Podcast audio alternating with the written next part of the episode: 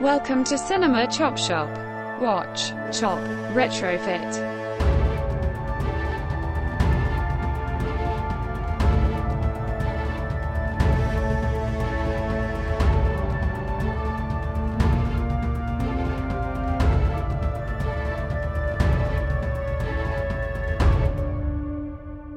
Welcome to Cinema Chop Shop, everybody. We're back uh, one week later than expected, but uh, Todd had some issues with his battery in his car. But you're all set now. Yeah, good to go now. Okay, so uh, we're doing a watch party. This time we're playing the classic uh, Citizen Kane from 1941. Uh, this is the uh, movie that kind of put Orson Welles on the map uh, after his antics with uh, War of the Worlds. Right. And uh, we're watching the Criterion copy from 2021. This is the uh, Blu ray from the UHD 4K release. I don't have a UHD player, unfortunately. So if anybody out there wants to throw one my way, feel free. I won't say no.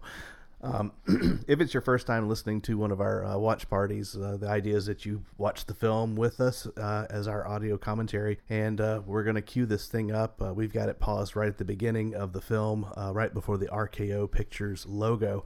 So when I give you the countdown, that's what you're trying to sync it up to so you can follow along. We'll try to keep you entertained along the way. Enjoy yourselves. So without further ado, we're going to say three, two, one. And we've got the beeping of the RKO tower. And we have begun. I love these old school intros with the with the planet Earth. Of course, Universal does. Oh yeah, those are do the fantastic with the little model airplane circling around. yeah in the pre uh, inner space travel. This is the second time I've seen Citizen Kane. Just the second, really. Just the second. I the first time I ever watched it was after uh, AFI's top 100 of the last 100 years Mm-hmm. came out in 1998, and I, I watched it very shortly after that list came out, probably on a VHS copy. And Wow. uh, I have not seen it since in its entirety. I mean, I'm sure I've seen bits and pieces and clips and interviews and whatnot, but Right. It's been quite a while since I've seen it too. I've, I've definitely seen it more recently than that, but I think maybe this is my third viewing. I want to say, um, so I'm I'm definitely looking forward to it. And I love uh, this opening here with the the dark uh, atmosphere established. almost menacing. Yeah, and also you can certainly see right away the influence uh, on film noir that this would have. Almost, I mean, the film. I mean, I don't know if you would call it a film noir, but it certainly has some of those uh, elements. I would agree. Um, definitely. So, you know, I was uh, watching this. Uh, I'm sorry, as I was prepping notes this morning, just a few scribbles. Um, you know, this was co-written uh, by Mankiewicz, uh, the subject of the film Mank that came out just a few years ago, Okay. and um, that would make an excellent uh, double feature with this movie, considering that a lot of the plot elements in Mank have to do with Citizen Kane and uh, William Randolph Hearst's, uh, you know, reaction to the film Right. and how it affected uh, Mankiewicz's uh, being in that circle of friends. He kind of got ostracized by uh, by Hearst as a result of this. Yeah, I think Mankiewicz was a notorious alcoholic. Um, there's also a lot of infamous controversy surrounding who actually authored Citizen Kane. Um, it's listed as a co-authorship between Welles and Mankiewicz, uh, but a famous article that um, Camille Paglia wrote, uh, I think in the 70s or, or late 60s, um, called that into question. Um, and of course, we have the famous Rosebud scene here. It should be noted that this film was one of the earliest to make good use of uh, non-linear uh, plot line, jumping around in chronology to tell a story. Right. The one interesting thing too about this is, um, you know, I didn't realize how uh, much of a novice to film Orson Welles was, and um, the cinematographer actually wanted to work with Welles for that reason. Uh, Toland, I believe his name is, uh, because he said that he was tired of working with all these people that knew so much about it that they were just doing the stock, nor, you know, typical things and so um, Welles, because he didn't know that much about it, brought a different sensibility and wanted would want to try things without really knowing if it could be done or not. Yeah. Um, and that led to some of the innovation that you see in the film. Yeah, uh, Welles was, uh, uh, I would say, a, a novice, a newbie when it came to directing uh, when when he made this, and he was kind of learning a lot of it on the fly. Right. And uh, I think he said that uh, Stagecoach was like the biggest movie influence on him in terms of preparing to be a director. Yeah, he said he watched it like seventy-five times or something. Yeah, like I, I read forty times and just to pick it apart and understand why the whys and wherefores of, of different things in the film. Right. Well, he was such a novice that he didn't realize that uh, that film, Stagecoach, actually was not considered a conventionally shot film and did a lot of things that you're, you know, not supposed to do um, for that time, at least. I love this opening that sort of uh, is for the time period would have been familiar. The newsreels Newsreel. that would often, you know, come before a, a motion picture. With the narrator with the big yeah. booming voice. right and also something that film noir would borrow from later with the you know opening narration um,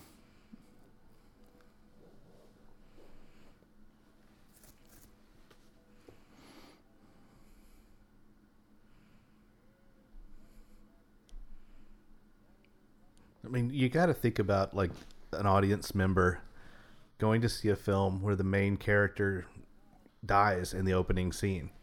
right What a what a disorienting mindfuck kind of way to start a movie where up until then everything was pretty much straightforward. right yeah i mean this intro gives you essentially all the bullet points of his life Yes. literally all of them up from the beginning into the end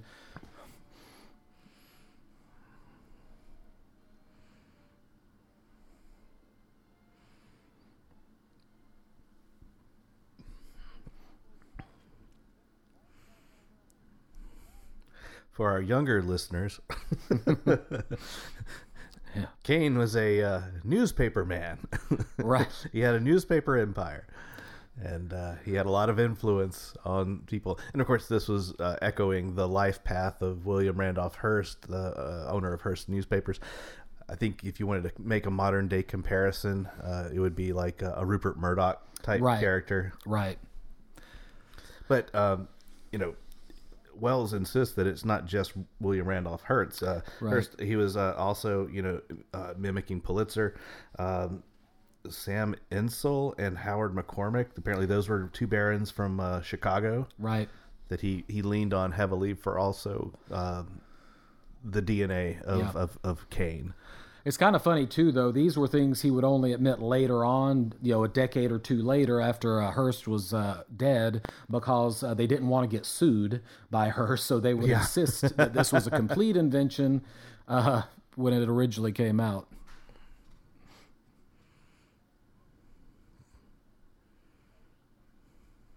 Another cool thing about this movie is that um, a lot of the actors were part of the Mercury uh, acting troupe that uh, Welles was a part of, and I guess had put together. And uh, a lot of them became, you know, uh, veterans of cinema. But this was their first film in a lot of cases. Joseph Cotten, I think, maybe had done a couple of short films, but this was his first feature-length film. Agnes Moorehead, her first one, and then of course after this, they're all over the place in, in cinematic history.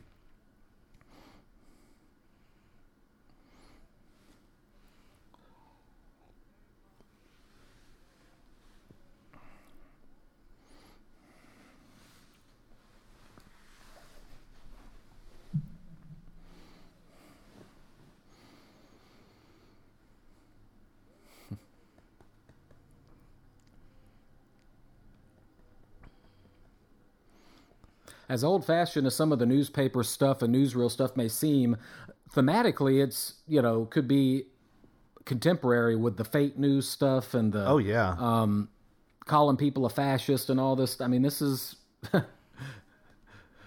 as much as things change, a lot stays the same. oh yeah.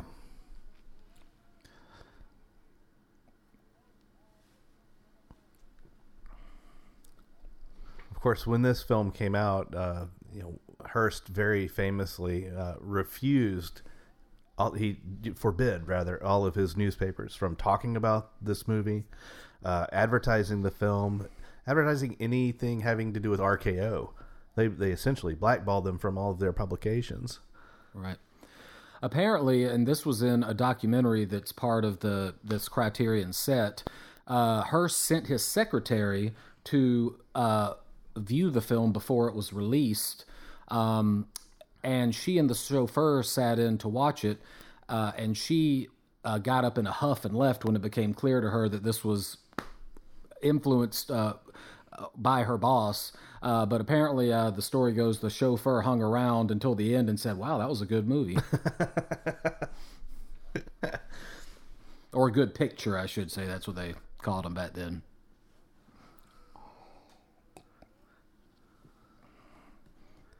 I wish we still called movies pictures instead of movies. I think uh, Scorsese still tends to do that if you see interviews with him, but Talkies. yeah, I just like picture for some reason. It's a picture.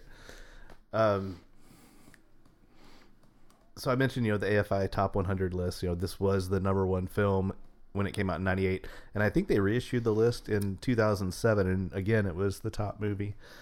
Um, this stayed on top of uh, the British Film Institute's Sight and Sound list for 50 years. Yeah. So It just got replaced. I actually have a copy of the most recent Sight and Sound that was released uh, late last year. And for the first time uh, in 50 years or whatever, it was replaced uh, by uh, a Chantal Akerman film called uh, Jeanne Dielman. And it's, there's more to the title than that. I, but um, it's a long title. Uh, it's an interesting movie. Um, I don't know if it's the most entertaining thing okay, uh, in the world, but anyway, we won't get too bogged down with that. But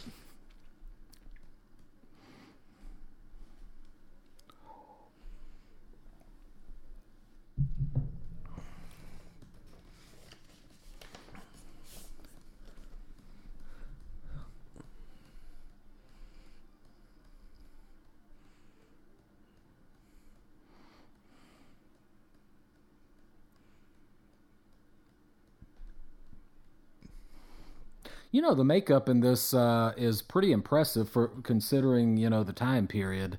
Um, you know, Welles, of course, was 26 years old, but like in this scene right here, I mean, I could buy him as a yeah, you know older man.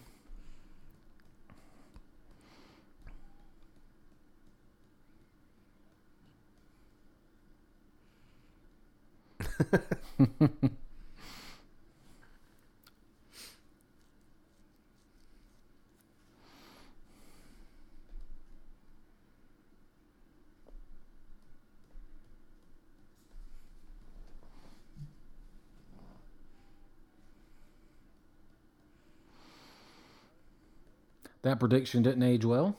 Well, that was uh, the the film is is a bit of a commentary on Yeah. uh, our involvement or lack of involvement at the time it was being shot in World War II as Right. well, and kind of a a, a precursor, uh, like an early argument about the communism too.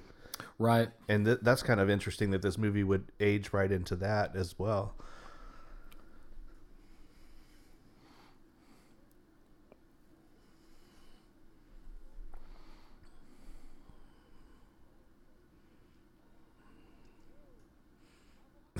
the end.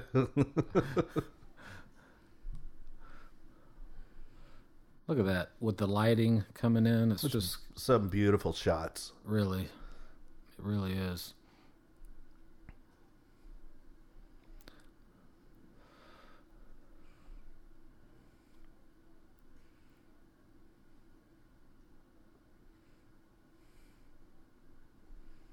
A lot of these, uh, the way a lot of the lighting is shot in this film uh, was definitely um, inspired from um, Orson Welles' stage days, and so things that you know you wouldn't typically have done in film he would want to do just from the uh, Yeah.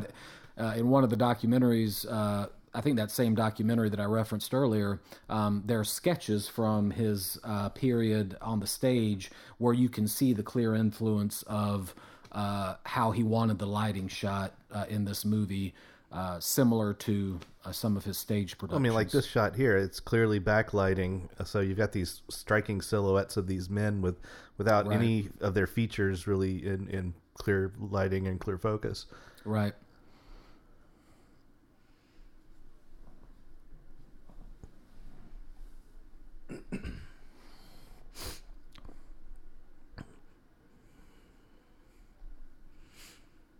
You know Rosebud, uh, which I'll talk a little bit about that later as we get into it.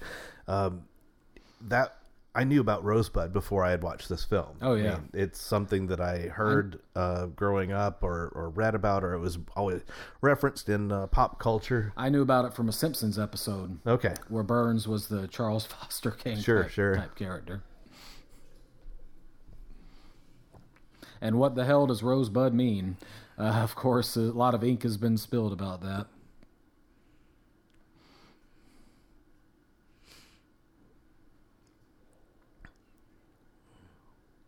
Susan Kane. Yep. So the thing that Hearst really got pissed off the most about is that he assumed that Susan Kane was uh, based on Marion Davies, his his his woman. Right. Right. But uh, Welles claims that uh, it, it was based on uh, a Chicago opera singer right. that Insull was uh, trying to promote. Uh, it was uh, McCormick's. I think it was McCormick's second wife. So uh, Yeah.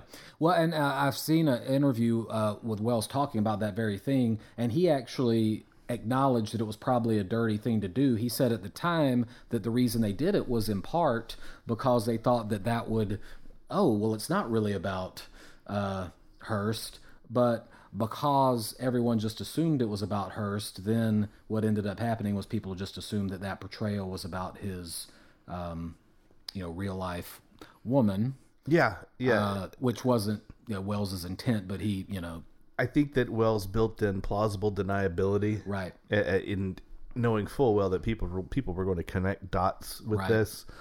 So uh, clever, clever on him for that. mm-hmm.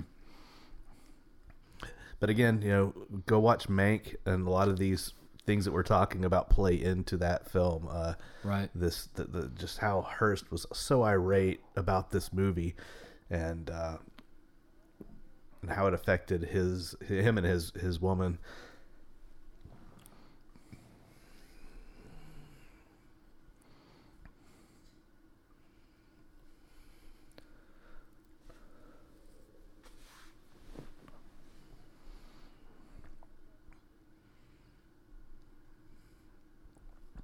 Again, interesting framing, uh, Right. setting up the shot from this uh, slightly elevated perspective. You've got the guy in the foreground on the phone. You've got the guy that's talking to him, and then you've got her in the background in this nice angled perspective shot. yep.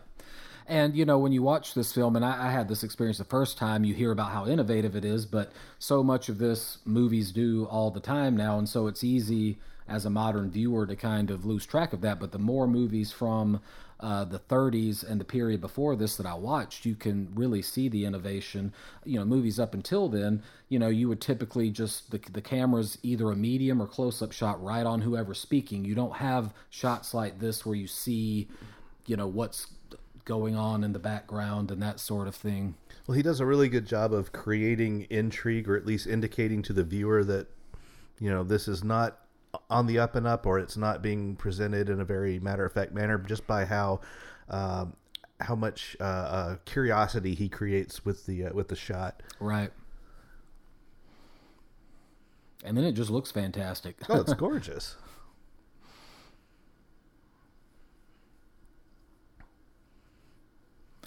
Ted Turner uh, famously or infamously in the 80s tried to uh, colorize uh, Citizen Kane, but Yes.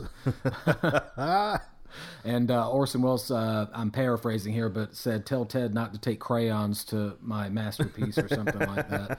Um, and I think he finally aborted it. I think he, uh, I think there are clips of the end of the film that they had uh, finalized with the color, but uh, uh, Turner ended up not finishing the process, thankfully. Look at these massive walls in this room. Look at that light come. I mean, Yeah, just- there's that shaft of light like before. Ted Turner would have absolutely ruined this scene. Color it yellow. yeah, right.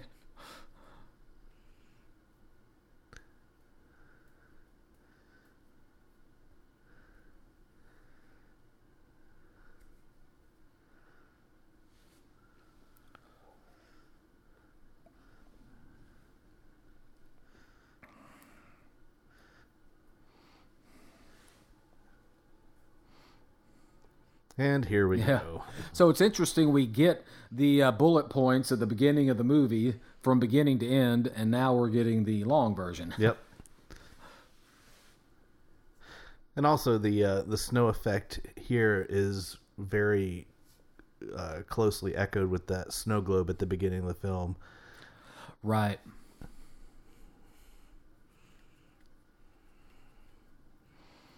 Agnes Moorehead, who I referenced earlier, of course, uh, s- long-time stalwart of cinema after this, but this was her first appearance in a in a movie.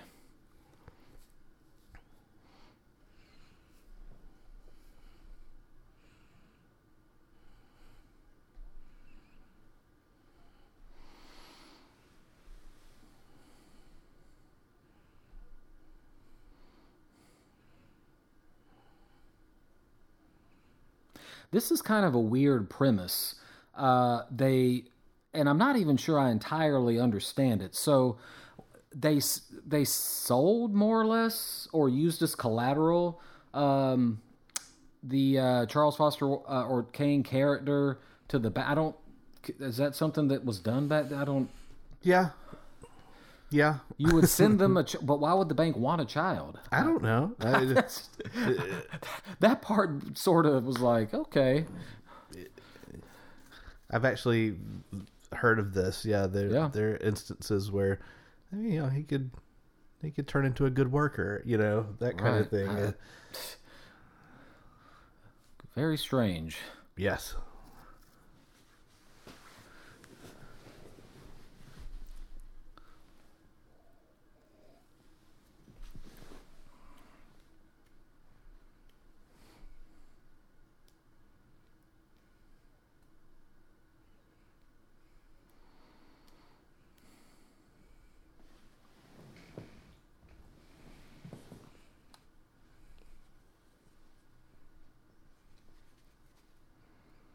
Well, she was just ready to get rid of him.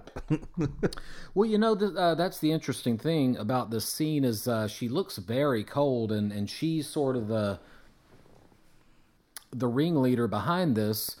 But I think there's a moment coming up in a second where you see that it's there's really more there than meets the eye.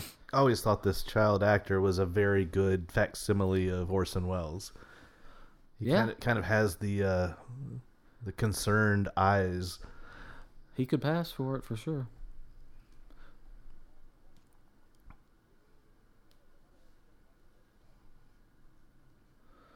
That furrowed brow right there just gets me. Yeah.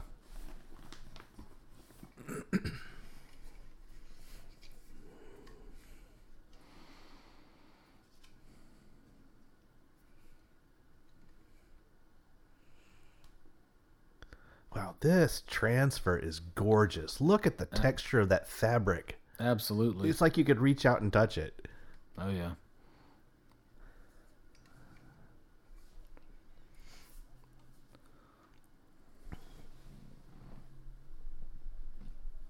No, you just look like a character from a Charles Dickens novel. Yeah. Nothing scary about that at all. I know it.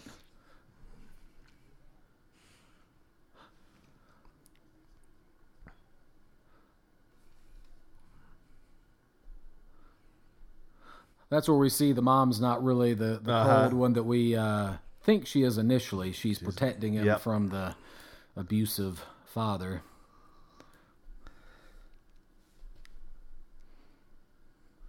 So I'm cracking open a new beer today. Uh, this is called "It's Complicated Being a Wizard." This is by Burlington Brewing Company, Okay. out of Vermont. Um, pretty fresh can. Uh, May seventeenth, Okay. it was canned.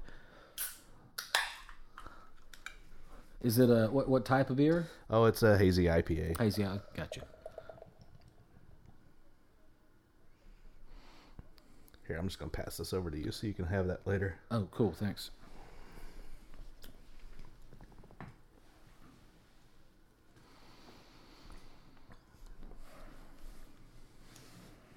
It's okay. I'm drinking uh, a Pernicious IPA from Wicked Weed, uh, North Carolina brewery, which probably one of my favorite IPAs. It's one I've had many times before.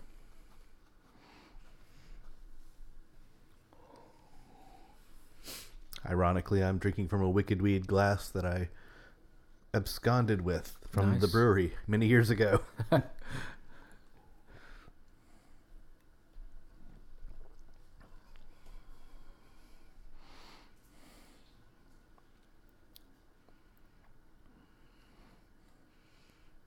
Great shot. Great shot. You, you, you've got that dolly shot pulling back through the train. Right. And you see the headline over and over and over, and finally the guy reads it directly to the camera, just in case you didn't catch it. Right. So we can see from these headlines that uh, Foster Kane is establishing himself as a man of the people, a trust buster in the tradition of Teddy Roosevelt, I guess. Yep. I love the I love the I love his dialogue here though. It's a brilliant progression of time. Yep. No need to show us a silly montage of him doing things. Instead, they use newspaper, which is appropriate given his empire. Right.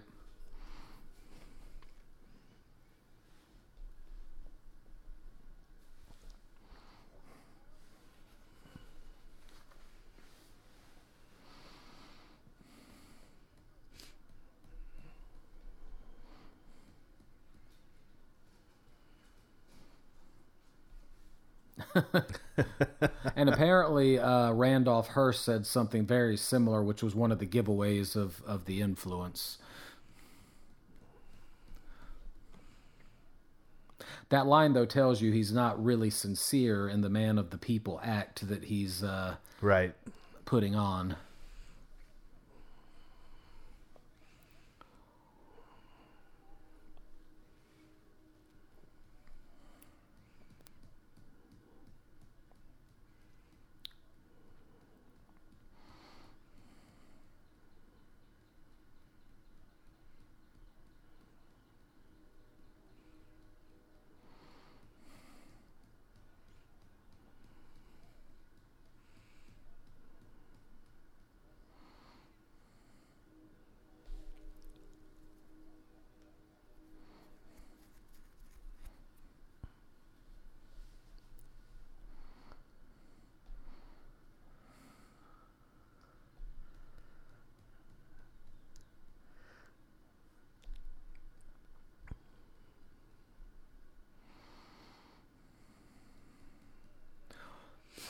We can see this is a man who doesn't even know himself that well because just a couple minutes ago he talks about essentially inventing a war. Yeah.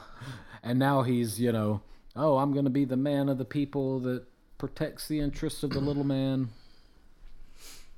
And I think we see that develop, you know, come to fruition further as the movie progresses. One thing I like about that previous shot was that um, Thatcher had his back to the camera for the majority of the shot. So it was clearly just all Kane grandstanding and, and all focus on him Right. until he finally gets up and turns in, in harsh profile. Like he's still not facing the audience. Right.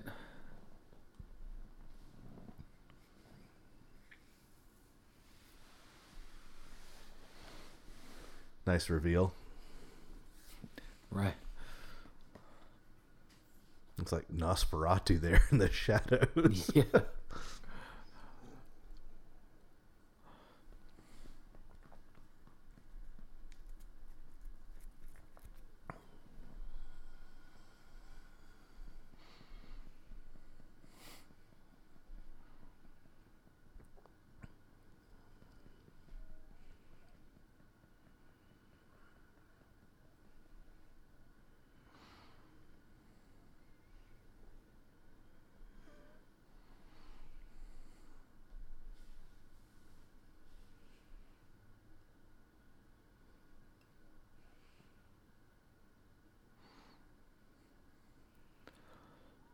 We can already see the subtle aging there of on Foster Kane. Yeah. Um, like I said, the the makeup in this, especially for the time period, is pretty impressive. Yeah. I was just noticing that on Thatcher as well. Yeah.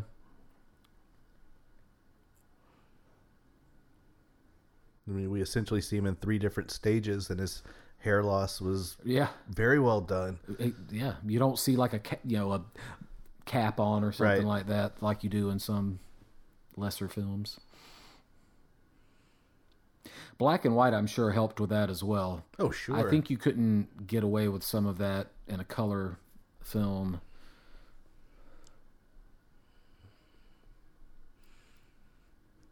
Well, it's always you know with the advent of um, HD, you know that's proven to be a huge challenge for filmmakers today.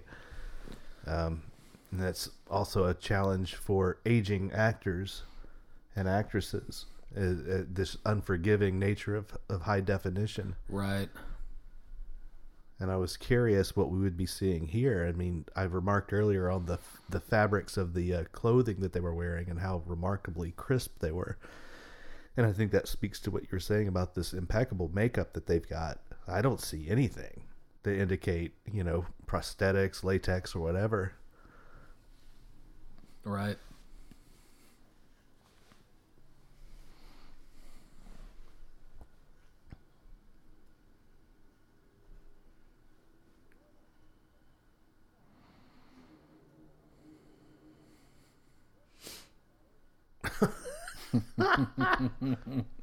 Wah, wah.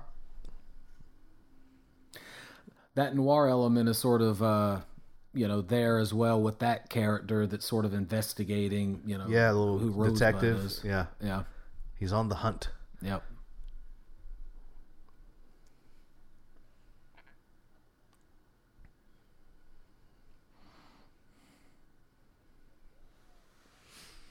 So now we're talking about Rosebud. So right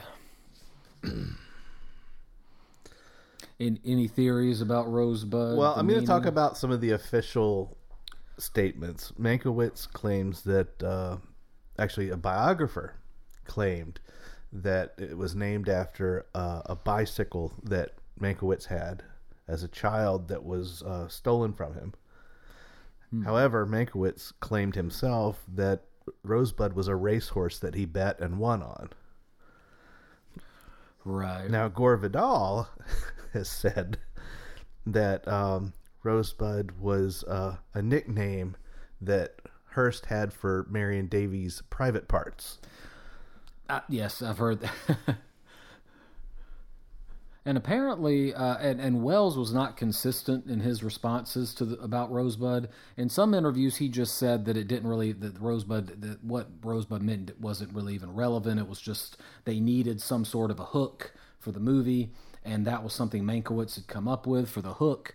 Um, and then in other times, he's leaned into some of the other theories. And there, there's a one uh, interview that he apparently did. I haven't been able to find it, but uh, apparently uh, he was trying to explain the sexual metaphor to a a, har- a, a sort of um, uh, an interviewer who wasn't getting the drift, and finally he shouted out, "It's her cunt! It's her cunt!" Oh, God. so anyway, uh, but Welles has not been consistent, and and I wonder if that was by design on his part. I mean, right, Orson Welles was a crafty guy. He loved the game, you know. Yeah. He loved spoofing people, and Yeah. and so I wonder if that was just intentional Uh-huh. the whole time. I, I I tend to feel like he was probably being his most honest when he said, "Look, it was just a hook that we needed for Sure. the film," and um, you know, Where it got its name was really not the most important thing. Yep. Ultimately, though, whatever the artist had in mind for it actually doesn't matter. If you can come up with a theory behind a symbol like that, whether it's in a movie or literature or whatever, as long as it's defensible from what's in the movie, Sure. it's valid. That's my postmodern take there.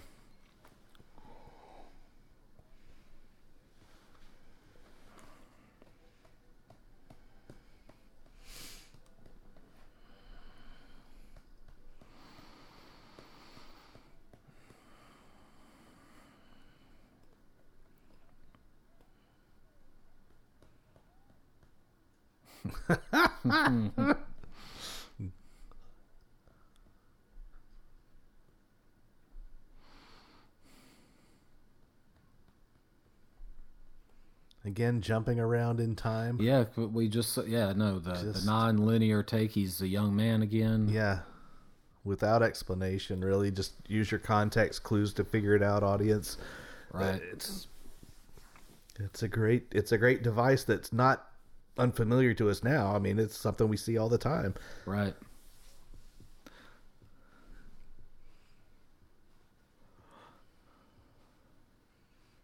There's Joseph Cotten. Mm-hmm. I like that hair on the left. I think I'm going to Yeah. I'm going to go for that cut next time. Yeah.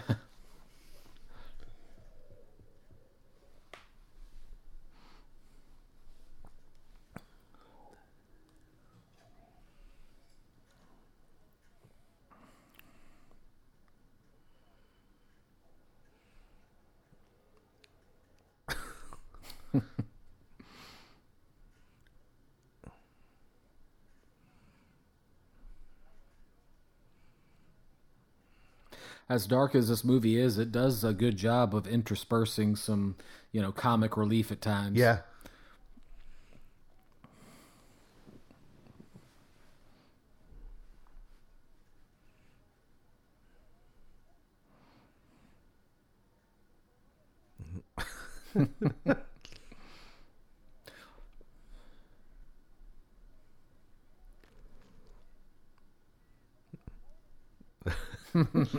He's getting so kerfuffled, Yeah.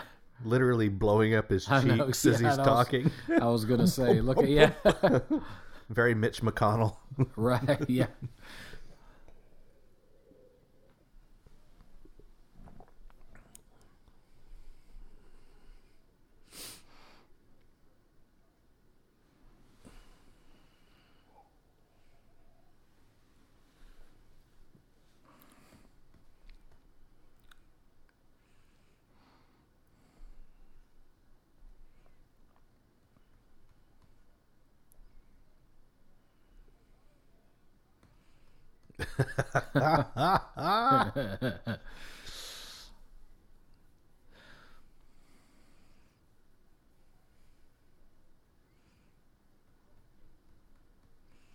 Look how disheveled he is.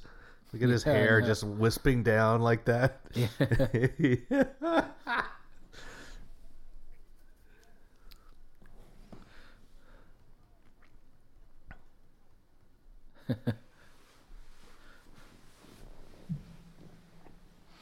Of course, as humorous as the scene is, you have the conflict here between traditional journalistic values and, Yellow. um, you know, yep, yellow journalism. yep, which of course is as prevalent today as ever. Absolutely. It seems Look at them putting it, poking his lips out. There. Oh, it's just it, it's just a master class in hamming it up. yeah.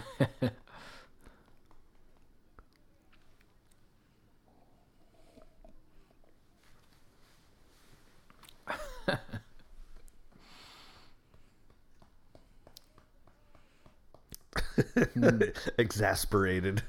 He's just an embodiment of a one long harumph. yes.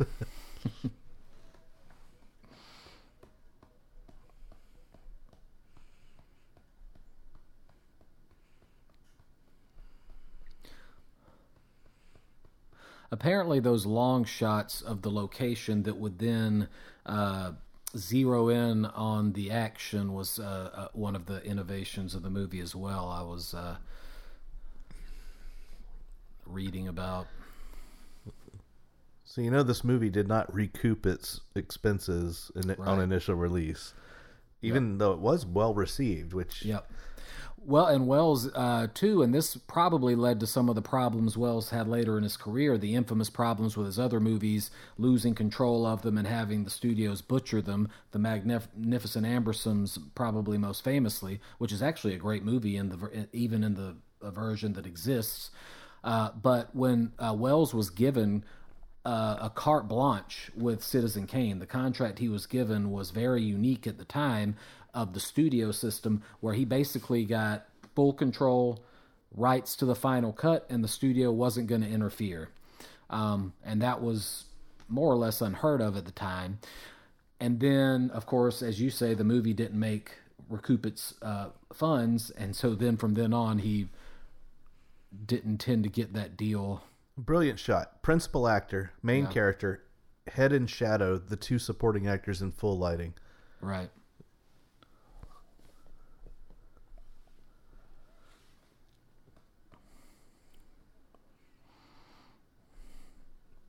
I mean, that just like flies in the face of every conventional rule about setting up a shot. Right.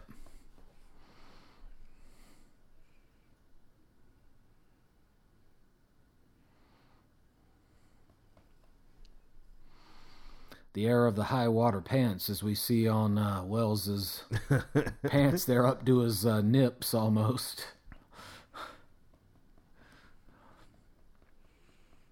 The Fred Mertz. Yeah, I have a friend who referenced that the other day. Had to Fred Mertz my pants. right. Uh,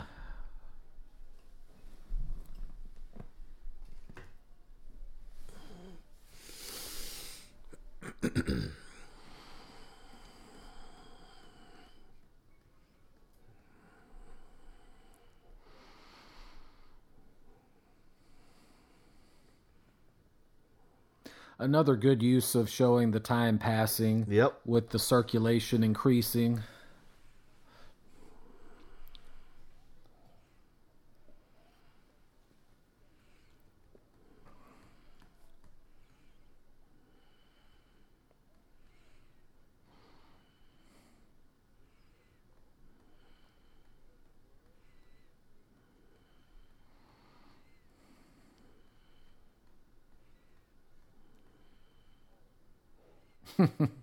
Wow.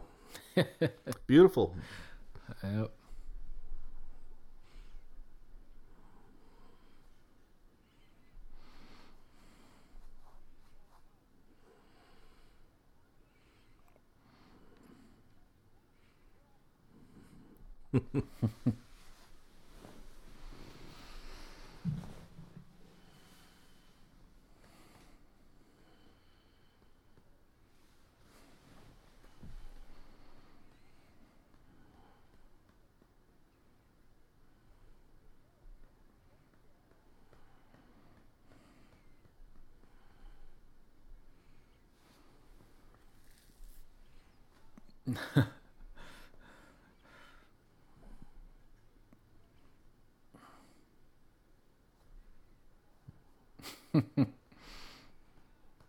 We have fun. Oh, God.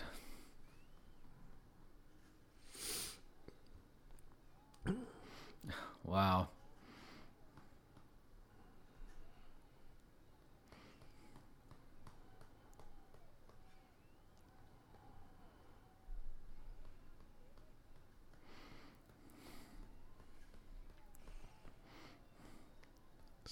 Just not anything you would see these days. Surely not. I don't think you'd see this on the floor of the New York Times. No.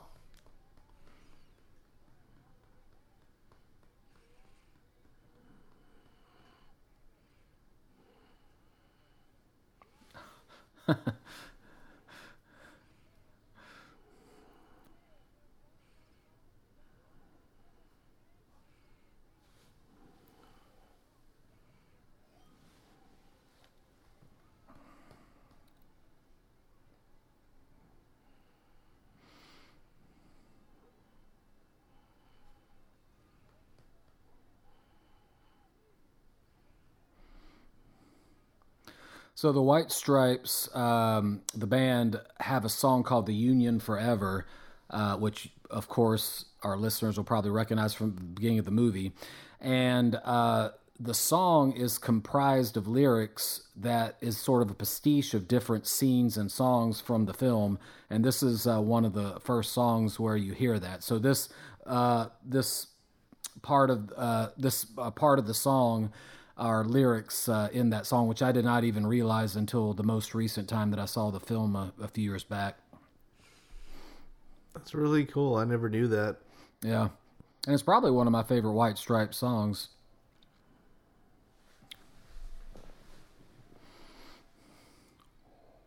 Apparently, uh, the studio attempted or uh, threatened to um, uh, sue Jack White because I don't think he gave a, a writing credit on the film, but um, nothing ever came of it, so I guess they dropped it.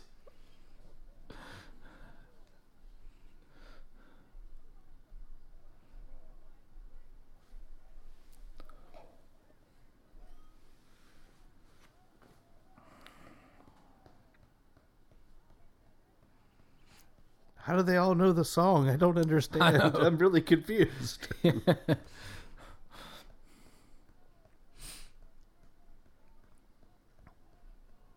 it's one of my issues I have with musicals. Yeah. How do they all know the lyrics? and the dance moves.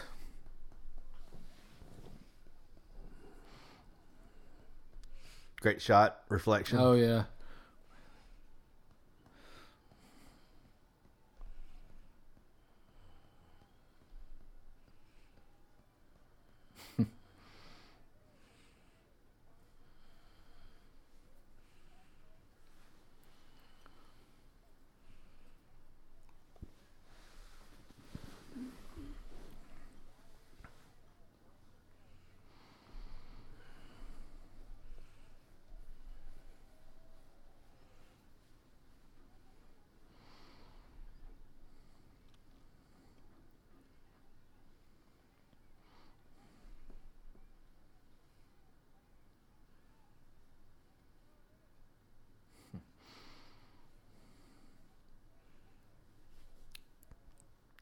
So he's basically buying up all of Europe and shipping Yeah. it back. Well, and this was another clue that it was about Randolph Hearst, who was infamous. He built an entire uh, estate to house all the antiques that he bought, uh, that he put his mistress uh, in charge of.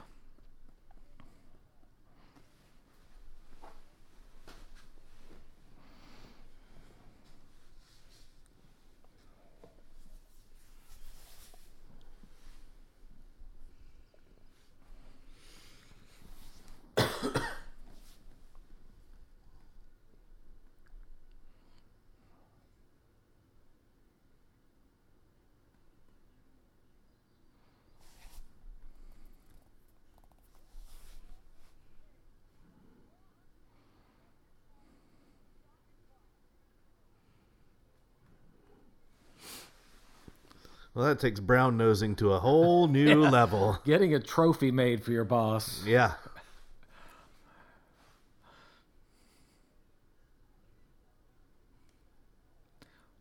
And I'm sure they didn't go down to the local uh, trophy shop where the Little League goes to.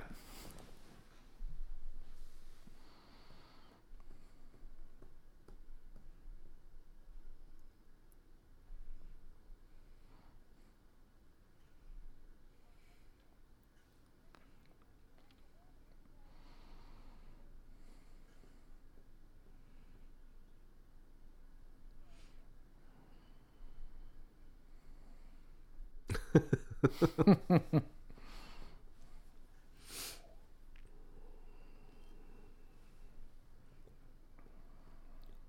That was probably the most unnecessary line in the whole movie. hey, let's all go to the window. yeah.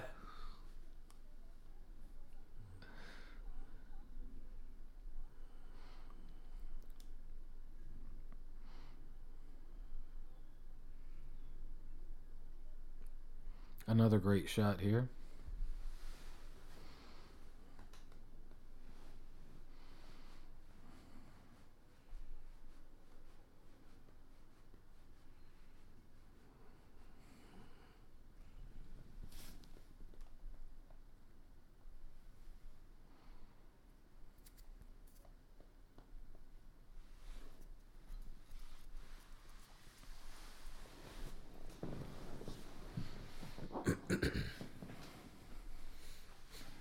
You know who loves this movie?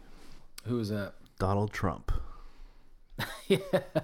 He has quoted it and referenced it many times. Really? Yeah, I think he fancies He doesn't himself. see the irony, apparently. I don't think he sees the irony. He fancies himself a, a, a Kane type character. It does not shock me that he would not see that Kane is not the hero of this movie. he I think the thing that he has remarked on is that you can never let your guard down when you're in that kind of a high profile uh, situation. And I, am like, okay, I, I guess that's probably true of anybody who's famous. Yeah. Interesting. That's the lesson he took away. Oh, well, it, it tracks. Yeah. No.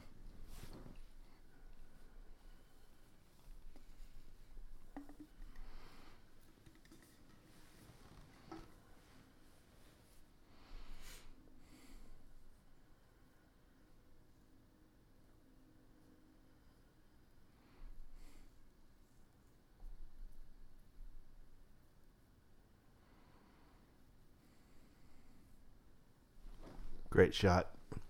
Fantastic tracking. Just Right.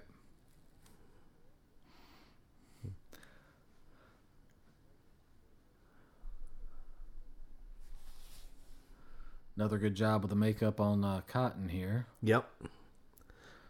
And I like the context. Uh, you know, he's like in this convalescent type nursing home. Yep, you can see the two Yeah, just ghostly figures in the background. that's all you need. There was no need for a facade, an entryway, a nurse, anything. You know exactly what's what's up.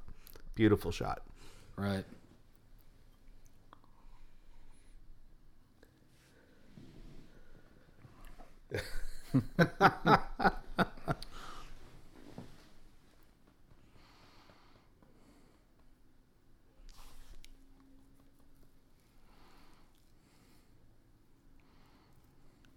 It looks like he has a literal literal rope around his waist there. Yeah. So he won't get away. yeah. He's a flight risk. You know that is actually a thing they do in nursing homes. I went to visit my grandfather Yeah. one time, and some of the people were sort of strapped down, you know, Sure. that kind of thing to protect them. But I think that's a nice little subtle touch, though, that uh, you know he's not quite in his right mind. He keeps mentioning the thing about the getting him a cigar and that kind of thing. Right.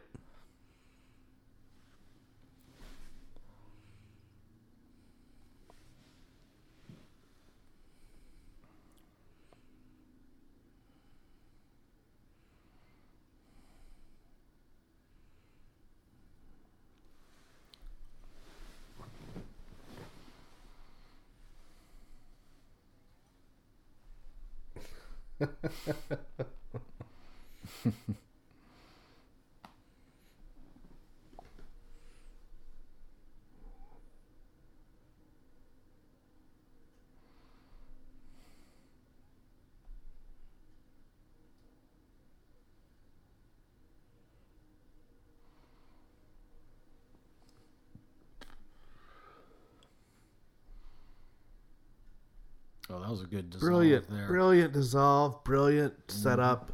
Yeah. Just masterfully done. And that that read like a stage play where you've got a narrator at the foreground or two principal actors at the foreground, and this curtain comes back to reveal what's behind it. Uh, that was uh, really well done. Yeah.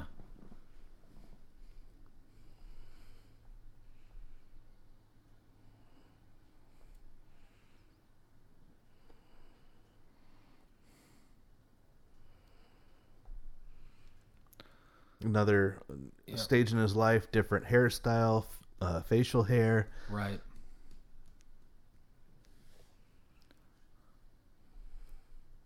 This is a brilliant scene because they keep showing different dialogues that he has with his wife at different stages of their marriage, and you can see the dis the the dissolution or the Yep. the degrading of the relationship over time. Here's yep.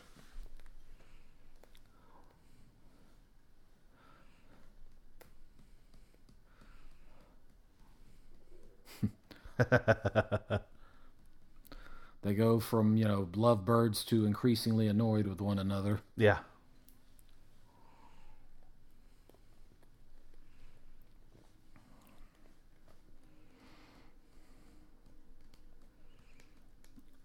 That is one hell of a piece around her neck there. Oh yeah. what do you call it? What would you call that? Uh, it's, uh, it's like a freaking lace doily with a, a brooch on top of it. yeah. It's crazy.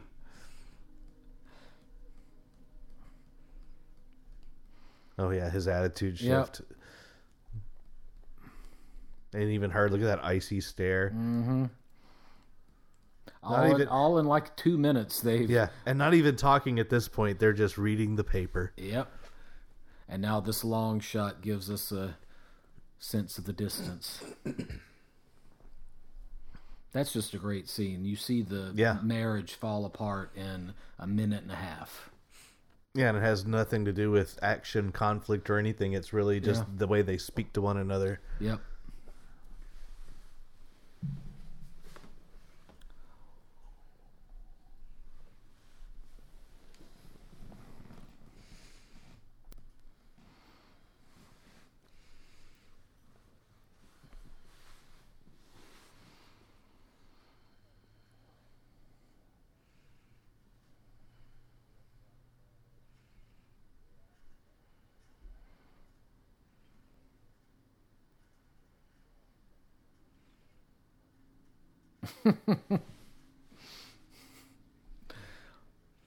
Wow.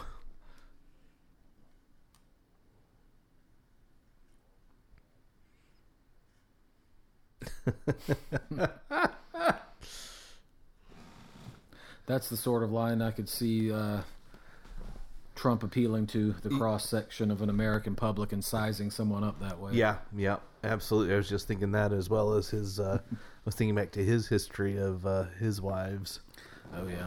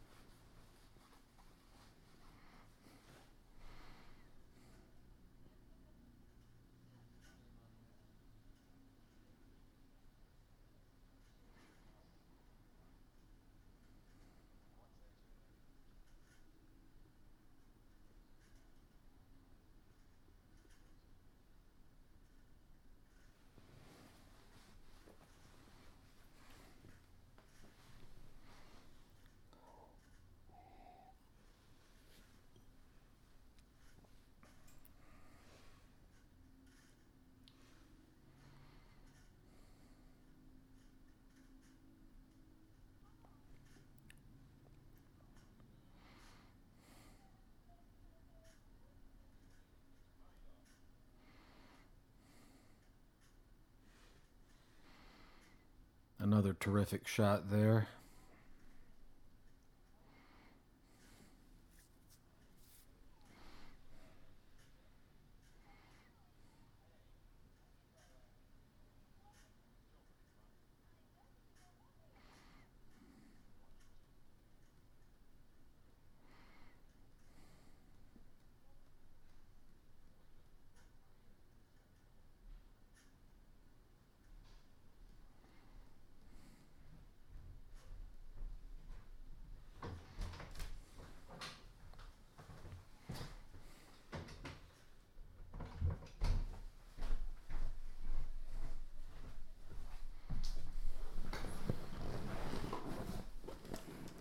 Can see at the beginning of this relationship, uh, this character is such a happy go lucky young woman, which will not be the case Oh yeah, later on.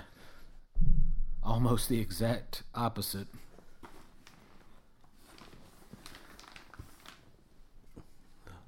significant age difference between the two. Right. Well, if you've ever seen the pictures of Randolph Hearst and his mistress, uh, she was apparently a showgirl, I guess. Yeah. And he sort of became infatuated with her. Which again, something else to piss him off about this film. Right. Well, and, and not disguising very well the influence. Right.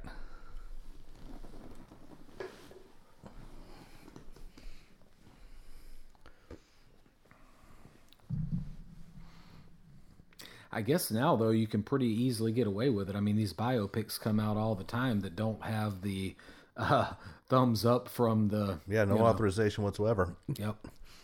But I think another thing is that, you know, in today's world, if you're famous, your life is pretty much out there in the news cycle 24 7 through social media, through the TMZ type people, the muckraking websites.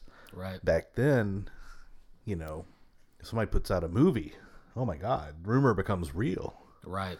So it's pretty sensational.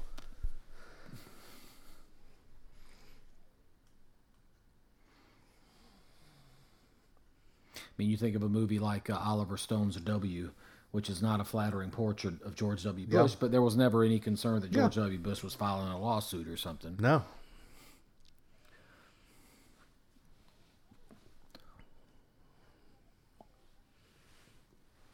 We think about the uh it wasn't a particularly good movie, but uh the one about Megyn Kelly and the Fox News girls who are getting, you know, harassed Right. and off. What was that one called? I, I actually kind of like that one. I kind of liked it too. Um, I Wasn't a great that- movie, I think, I think Charlize Theron did a really good job with what she had to work with. right. Um, but you know, that's a speaking of uh, you know Rupert Murdoch. Mm-hmm. You know this that squarely pointed the lens at his operation, and where was the outrage? There was none. Right. And then, of course, there's that scene where uh, I guess it's John Lithgow playing Roger Ailes, right? Mm-hmm. Uh, sexually, you know, harassing uh, the character. Now, Roger Ailes was dead by then, of course, but nevertheless, is in this time period, I guess the family could have sued or Sure. something. I would imagine.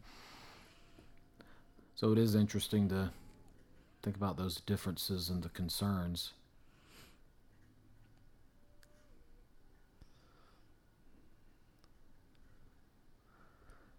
Interesting audio on the Yeah. the clock. You know, it's kind of interesting uh, too with her voice. I don't think she sings that badly, but Lord, they uh, in the scenes coming up, they Yeah, they savage her here soon. the fighting liberal. so Jim Gettys, in this particular scene, he is based on Charles Murphy, the leader of the Tammany Hall machine. Ah, and that was during the Teddy Roosevelt era, right? Right, and that is 100% admitted by both the filmmakers. Right. Of course, I'm sure they didn't mind admitting that since he was probably long dead by the Sure. time this movie came out. I've always, always loved this giant backdrop. Yeah, Just the the gall. right. The kind of thing that you probably wouldn't do these days. Well, yeah, I mean, why why the face? Why do you have to have your face on that giant backdrop? Uh, People Right. know what you look like, or if they don't, who cares? It's kind. I guess it's kind of like a, a statue or something. A version of that.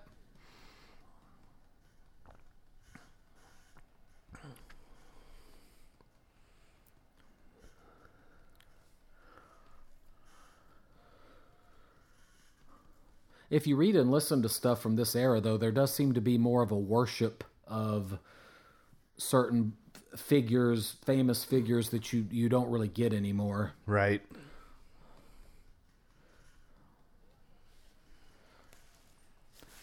I mean, not that there aren't fawning masses, but Yeah.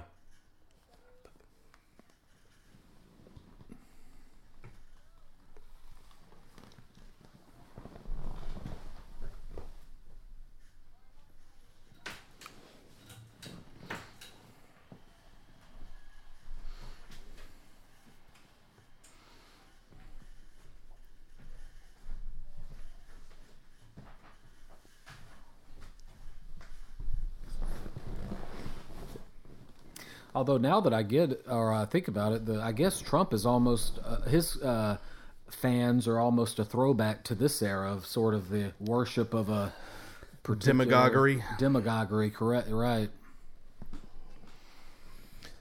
Which is something, and you know, of course, I'm a, I'm a pinko liberal over here, but you know, you didn't really see that with someone like even Bush. Maybe a little bit post 9/11, but um, you know, Yeah, this this willful surrender to uh, please take us to the promised land. correct. because we're helpless and we have no clue of what we're doing. Exactly. And That's so- the impression I get. yeah, and When Trump you- well- does seem like a throwback in that sense. Well, when you blindly follow anybody, not just Trump, but anybody, you you blindly follow a leader. You're surrendering yourself Sure. to to their whim and what their objectives are. yeah, And if they align with yours, great. But chances are they have ulterior motives, and oh yeah, which I think is going to be evidenced in this very film. yep, exactly.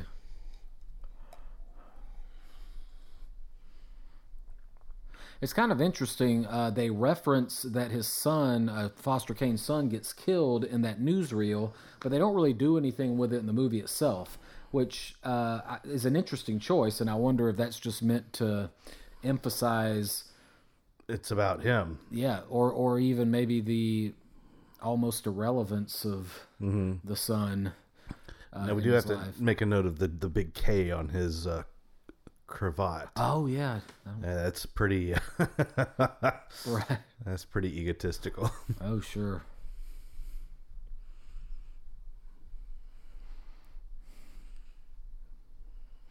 boy this is an uncomfortable situation coming up mm-hmm. Forcing your husband to take you to his mistress's home yeah, when you're in full regalia yeah.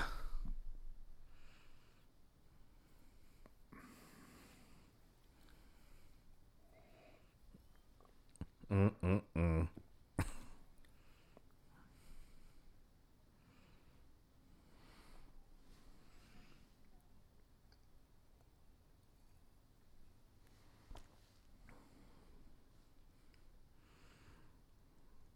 Another diagonal shot of all four actors. Right.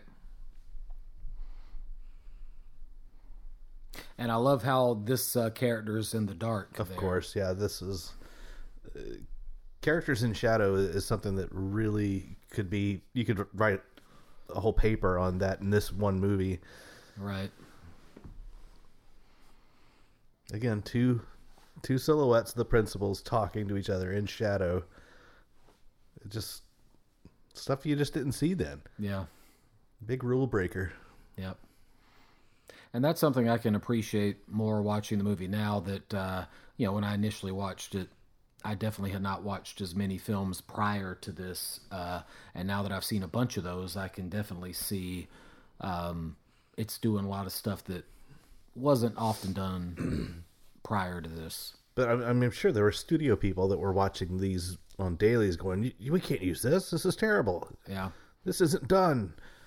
Well, and the fact that what Welles was such a novice for film, I mean, really was part of the recipe there. That coupled with him surrounding himself with people who were ma- masters of the craft, like uh, Gregg Toland was, you know, a terrific uh, cameraman, and so he was able to help bring those ideas of uh, Welles to life.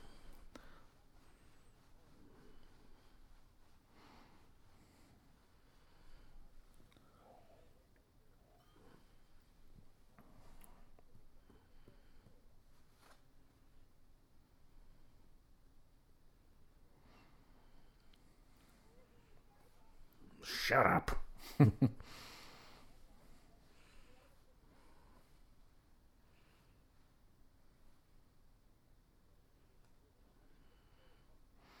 Do we have to run a black light around this room?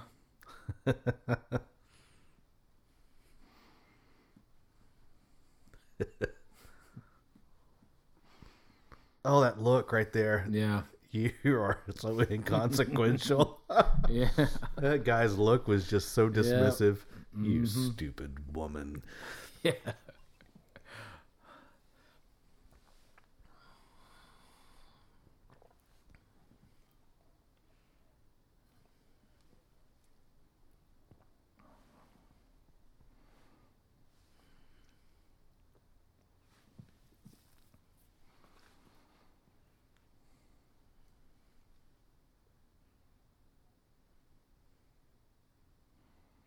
Nah, I think I'll hang around.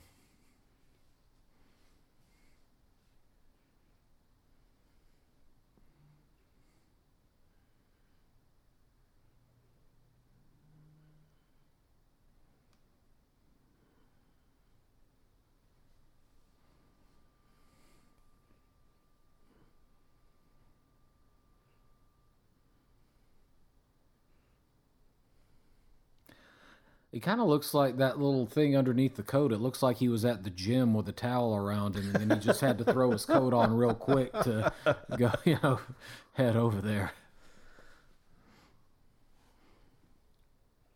He was in the steam room and got pulled out.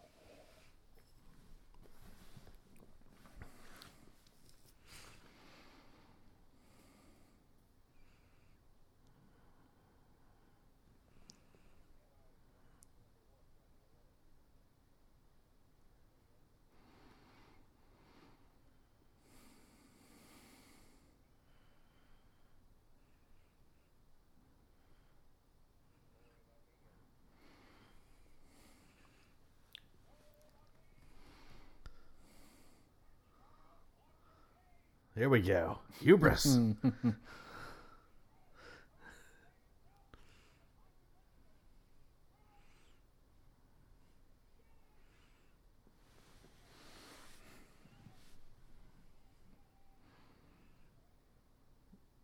I love how his voice, Beautiful sound design. Yep. Holy shit. his voice disappears. The impotence of it. That's great. Yep. Sings sit. Nope, it's gone.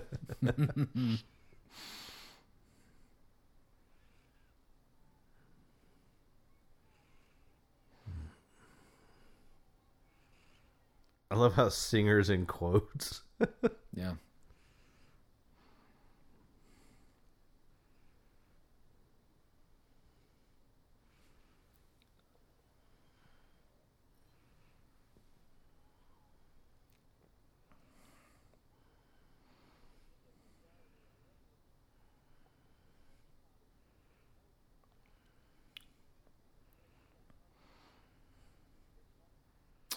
So they had already printed Oh, a yeah. Kane elected sort of uh, Harry Truman style there Yep. Yep. before Harry Truman. You know? Well, here's your other one. The alternate headline was fraud at polls. Hmm. They had already decided that the election was a fraud if they lost. You know, that's interesting. It would not Ah. shock me knowing that now that Trump is a fan of this movie, if that was not a lesson Wow. also took from this. That is, Wow. huh. Interesting. you got to get ahead of it. Get ahead of the story. That's right. Election was rigged. If I lost, it was rigged. Rigged. Of course, they were saying that before the election day even approached. Right. Rigged. The election was rigged. Mm-hmm. Well, that's part of. I think that's part of the uh, uh, recipe. Is you have to lay the groundwork first, so then when Yeah. it happens, it's more believable. It becomes real. Yeah. Yeah.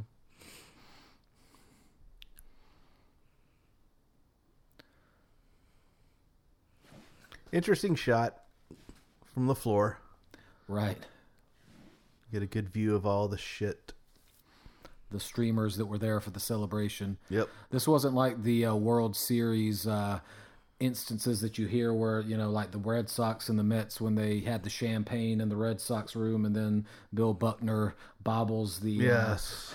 and then Bob Costas talks about being back there and that they had to very quickly get the champagne and everything out of the uh, room. Nothing like that going on here. There are the streamers and.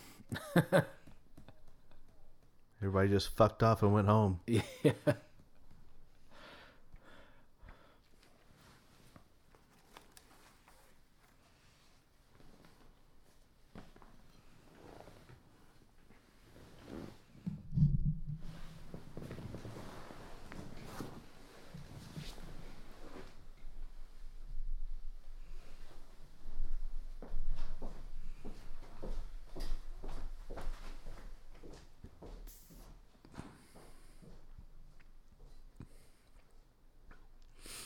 The other thing about this Florida ceiling shot, Kane looks like a giant in the foreground until he approaches.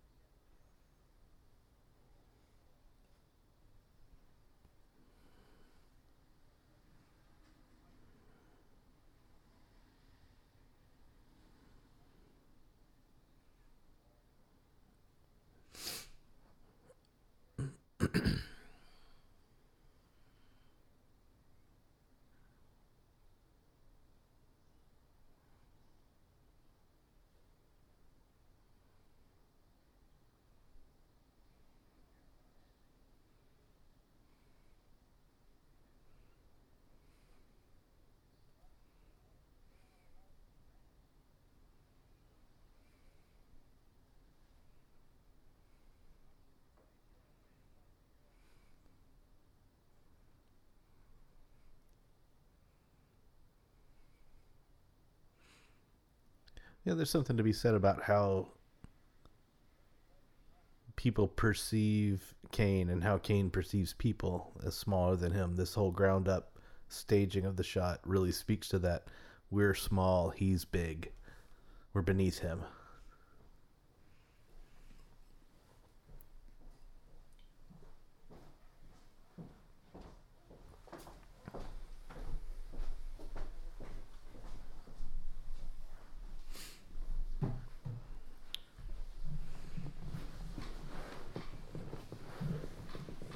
You know, Jedediah is just a name that just doesn't get used as much anymore. I think that uh, we should bring it back. Yeah, you hear a Jeb occasionally, but not a Jedediah. I'm going to say it right here on the show. If you name your next child Jedediah, I'll send you a free Cinema Chop Shop keychain.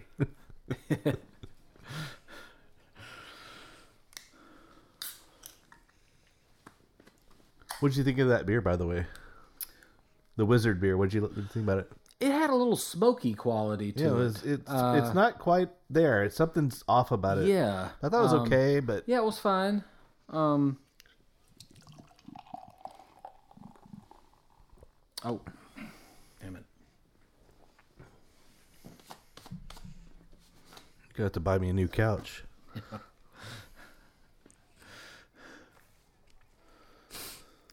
So this is the part that speaks to the uh, uh, character being taken from uh, a- an opera singer in Chicago. Built an entire opera house for the singer Right. to put her on the stage, and she's not that good. And I feel horrible for her in these scenes. Oh yeah, He, this is his thing, not her. She, she just had some throwaway, you know, comment Yeah. to him about, you know, maybe wanting to do something like this. Well, this is about Kane proving that he has the means to make you what you just, like you said, offhandedly said that you'd like to do. Well, by God, I'm going to make it happen because I'm Kane. And to me, she's not that bad of a singer, but I guess what from the expectations of what an opera. I'm not an opera aficionado, so maybe uh, someone more up on that uh, genre would be able to point out the flaws in her Yeah. technique. But this is a great shot, though. Great you see shot. even the guys that are kind of working uh, at the top of the the uh, whatever you call it The catwalks. yeah, the catwalks are like, ugh. P.U. and that's a ridiculously high catwalk, by the way. Yeah. Most don't go that high. Yeah.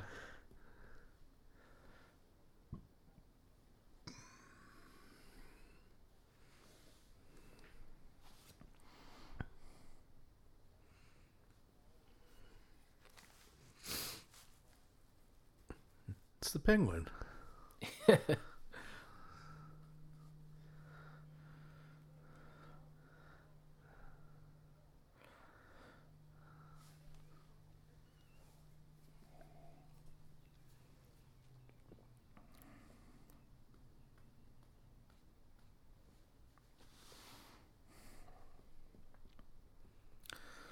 Other than Mr. Leland, he's been able to cook the books with the reviews, Yeah. even though the audience clearly is not enamored. Yep.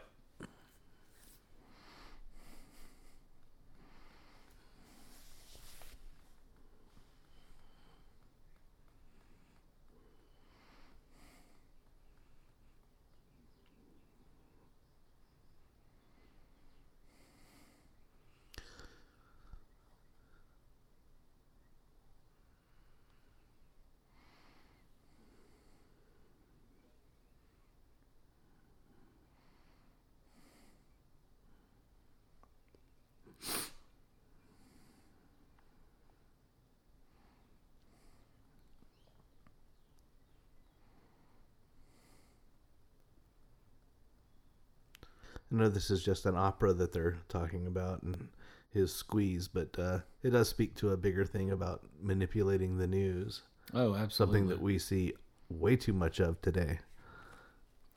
Tail wagging the dog. Right.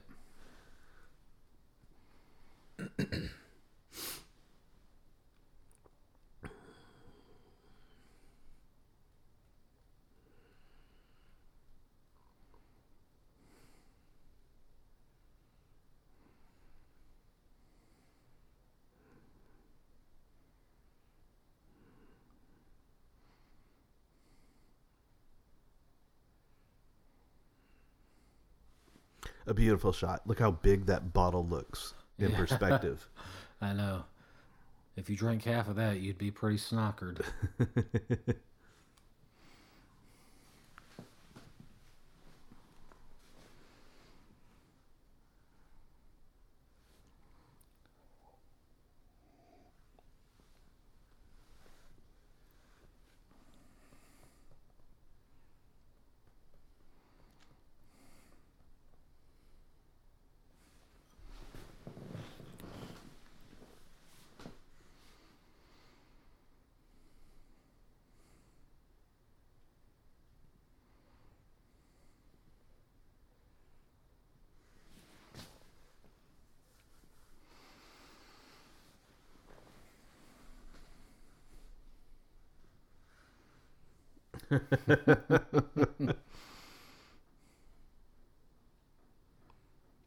This is a really remarkable scene where he finishes the screed about his mistress, Yeah, begun by his friend. his friend. Yeah. Yeah, who obviously was conflicted, which is why he turned to the bottle. Right. No wonder, you know, uh, that that's that's a novelty for for Kane at this point to have somebody express their true opinion around him. Right. Interesting that interestingly that was uh, something uh, that Welles himself dealt with because if you know anything about Welles' biography, he was considered a child prodigy, and he said himself in interviews that he was like, I didn't hear a negative comment about me until I was well. He would laugh about it, and, you know, until he was well into his adulthood. Um, but you can, so he could probably relate to that with the Foster uh, Kane character. Are you are you old enough to remember Orson Welles in his later years, like when he would make a TV appearance or whatnot? He died in '85, so I would have been about four years old. Okay, okay. Um, so no. Uh, however, uh, a lot of those clips and things, you know, he became a parody of himself. Uh, I remember seeing him on television, just this bloated old man with a, a beard, a cigar, a, a, a glass of brandy, you know, just my perception of him was sort of colored by that caricature. Caricature too. There was a, a TV show that uh, uh, that I liked, uh, and uh, back in the day, uh, called or it was an animated series called The Critic. You may remember Oh, yeah. Jon Lovitz. Yep.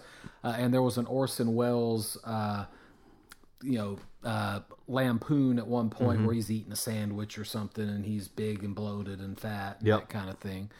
Uh, I guess um, uh, the same uh, fate befell um, from The Godfather. oh oh Marlon Brando. Marlon Yeah, Brando, yeah. yeah, yeah. One of my earliest rem- memories of Orson Welles or being aware of him was uh, he was the narrator on a film called The Man Who Saw the End of the World. I Uh-huh. believe it was called. It was a it was like a it was a movie about Nostradamus. Right. Oh, And and I was convinced that the world was going to end in 1994 thanks to that movie. I see. It seems like I saw that as well. Like some of those things would would be shown, uh, you know, over the years. but Welles would do that, and then I think he was a pitch man for several uh, products on commercials. Remember seeing him a lot of times on that. Um, my favorite depiction of him, I think, would probably be uh, Pinky and the Brain. Clearly, Brain was modeled after Orson Welles. Right. Well, and uh, that kind of speaks to, and it's kind of sad in a way that uh, after this movie seemed to set the tone for his career, the fact that it was unsuccessful, they gave him all the power the first time, and then after that, they never would give it to him again. Right. And he could never execute the vision the way he wanted to. Maybe with one or two exceptions. Touch of Evil is a great movie. Um, I actually like the Magnificent Ambersons, even though apparently the uh, version that exists is a butchered studio version. But the manipulation that went into his work uh, hereafter, um, I think, kind of played into the perception of him because you wouldn't see Martin Scorsese or someone like that, you know, doing a voiceover for a Nostradamus documentary or something. right like or being you a know? pitch man for steak and ale or restaurants or whatever Right. yeah that's uh that's the kind of sad like parody of himself that he became and that's what i was exposed to in the late 70s early Right. 80s i guess uh he was definitely um been relegated to that that point in his career which was kind of it's unfortunate because Right. the man obviously has a certain brilliance Yeah. Well, and, and that was uh, even as someone, uh, you know, even after he died, that perception, as you know, I noted earlier, kind of lived on. That was sort of my view of him as well uh, for many years. So, have you ever seen uh touch of evil oh, I have, yeah, with great. him and Charlton Heston. Yeah, Just a fantastic movie. that I, opening shot is amazing. oh, Vivien Leigh's in it as well, and Right. it's it, that's a film noir clearly. Oh, sure. yeah. And other than uh, Charlton Heston playing a Mexican, that, yeah, Which- that didn't age well. which he doesn't he doesn't play it in a, in an offensive way. It's just that they just say, No. "Oh, you're Mexican," and Right. and, and Charlton Heston's like, "Yes, I am." and it's black and white, so okay. yeah, but uh, Orson Welles is despicable Yeah. in that movie. Just yeah. beautifully done. Yeah. Oh, so other than this movie, I would say his other two un unquestioned masterpieces would be that one and uh, the lady from Shanghai. Have you Okay. seen that one? I have not. No. Oh, that's it's it's good. I only saw it within the last uh, year or so, but uh, the that those two movies seem to be the only other ones other than Citizen Kane that didn't get you know manipulated with by the Okay. by studios. All right, our detective has picked up the scent again. Yeah. Oh God.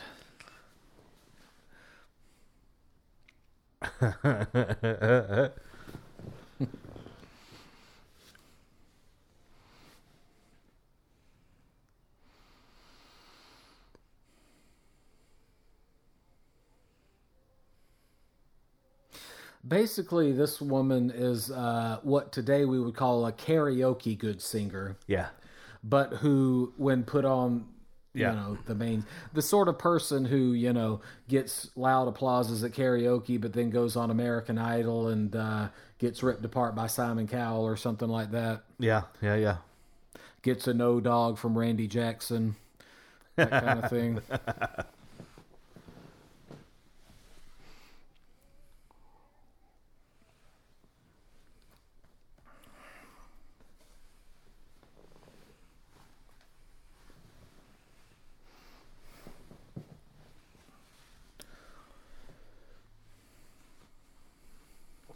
It really is strange his obsession with making sure that she becomes a, uh, you know, a what do they call the uh, An ingenue. yeah, Uh, prima uh, donna- prima what do they call donna. Yeah, prima donna. That's the or- word. well, it's his name on the line, right? and that is that speaks to his narcissism. Yeah, Uh, just this. it has nothing to do with her because she's Yeah. clearly Oh. she's clearly unhappy with. she's an accessory. Yep, Uh, he he wants he has to have her successful because it makes Mm-hmm. him look good. yep. And uh, since she's the mistress and not the wife, she could be thrown out in the cold at any moment. Sure. As a matter of fact, I was just wondering, like, why did he hang on to her so long? It should become evident to him that this isn't going to work. Mm-hmm. He should replace her with some a newer model. Yeah. I wonder though if this is uh, you know maybe he's seeing you know because he came from that uh, somewhat that background that humble background and so maybe he's you know Well, maybe this that's actually a human part of him trying to sure, sure, sure. And this isn't a time where spouses aren't as disposable as they are today, right especially among the famous. yeah no god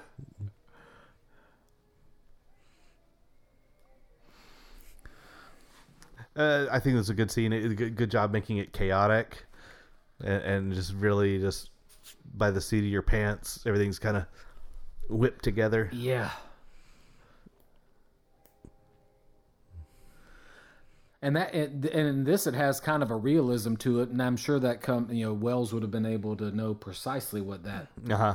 that anxiety behind stage looks Sure. like in the moments before the curtain rises. Oh, here comes the famous shot. GIF. Yeah, yeah. You're a GIF, not GIF person. I am a GIF person. I disagree with the creator of the GIF Yeah. because the first word in GIF is graphic. G graphic. Mm. There you But uh, yes, for anybody who has used the GIF or GIF of the clapping Orson Welles, Yep, here it is. here it comes.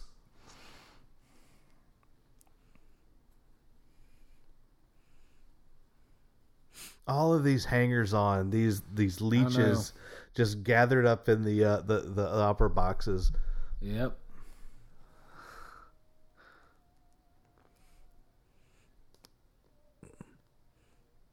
He looks like Peter Sellers, by the way. Yeah. And whoever that actor is, I don't know who it is, but he did a good job with the little small role he had. I Yeah. thought he's pretty you know, funny. And of course, by now you saw the shots of the hangers on. They're just like getting bored and fidgeting, and Right.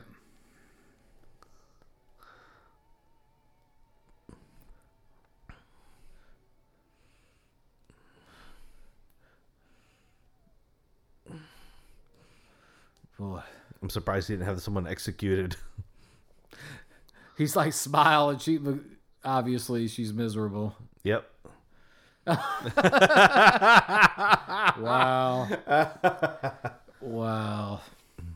That is I say Peter Sellers. It's like a, it's like a Salvador Dali meets Peter Sellers. He also has a little bit of a Marx brother Yeah, yeah, yeah, yeah. to him. Especially with the uh, the physical comedy, Yeah. and she's entirely expressionless. Yeah.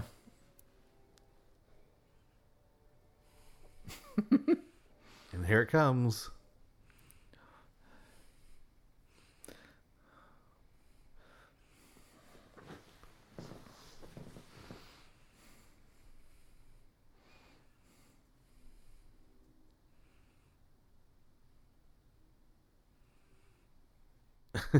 Keep clapping, you sycophants. That's right.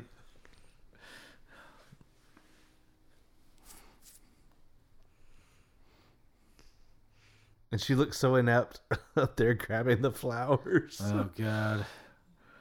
Oh, well, how uncomfortable. and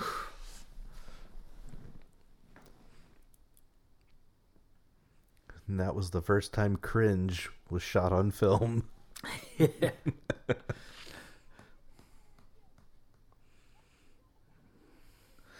Now uh, compare this version of her to the happy-go-lucky, Yep. uh, laughing with when even though she has a toothache when we first get introduced to her. sure. Um, now she's like the shrill, Uh, she's uh, and, and not her fault, by the way. He's done this to her.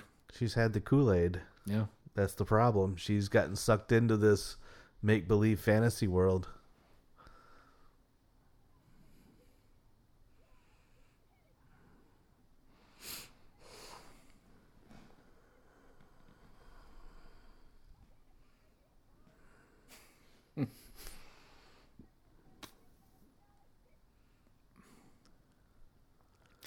I think I would have cashed it.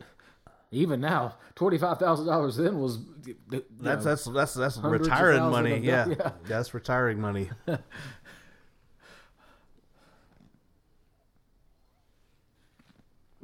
the Declaration of Principles is another uh, was another dead giveaway about it being a Randolph Hearst uh, because he infamously um, published what he called uh, a Declaration of um, Principles in one of his papers at one time. So, Okay, okay. yeah, that was something they talked about in the the documentary. That Notice how her. I mean, I know she's upset, but notice her delivery of her lines, her accent yeah, is so different now. I know. Just I hate using the She's word a- shrill, but she Yeah, shrill. Right. That's she's a completely different person. Yeah. Now that he's tried to force this persona on her Yep. uh, that she did not clearly want. Which you know, apparently the the uh, real mistress of Randolph Hearst was not like that at all. Apparently, she was uh, you know she was put in charge of his estate that Xanadu was based off of that housed all his antiques, and she was a gracious host. And Yeah. So that was part of what angered him, as you referenced earlier. Yeah. Um,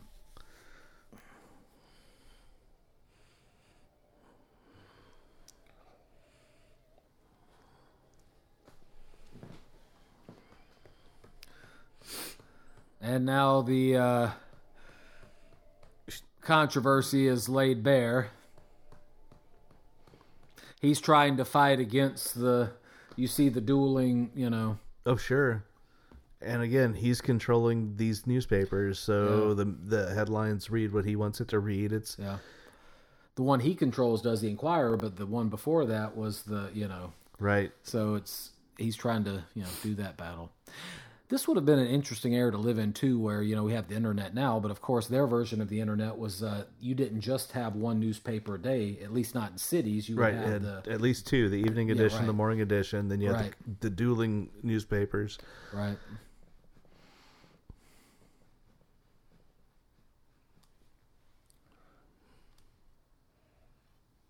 And then of course the extras, extra. Yeah, Newswees. Again, another great shot with the Oh, yeah. larger than life foreground object. And then that uh, the clearest thing is the cup with the spoon and the um, what was that? Medicine of some yeah, the kind? medicine dropper. Yeah. Trying to kill herself. Clearly, Yeah.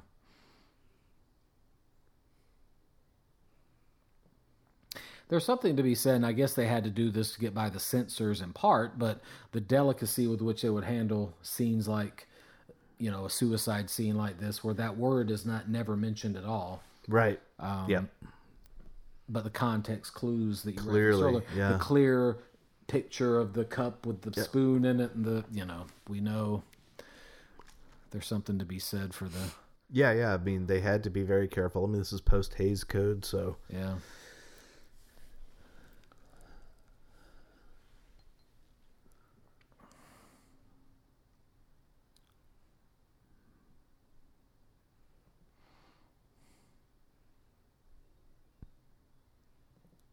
She looks positively feral.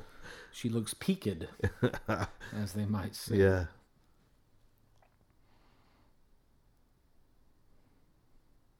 For some reason, the uh, scene from Scrooge, where Scrooge is uh, looking at his sister dying, popped into my head just now. ah,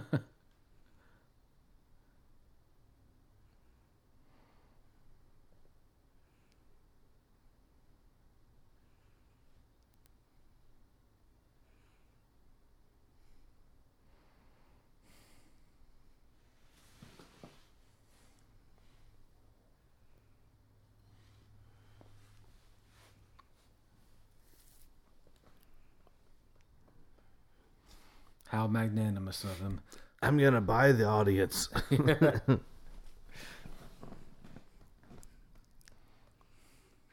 Thank God you're giving up on this dream of yours. Jeez. I don't have to sing anymore. Now we got some matte paintings. Yeah. Which I like. oh, I love matte paintings. I wanna, Uh, they need to bring those back. those of course, are- it wouldn't work in. Uh, it'd have to be a black and white movie to, for it to work. But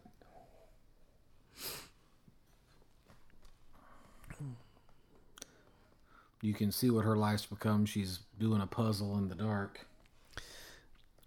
oh God, Xanadu. What? A, it's just how depressing. I know.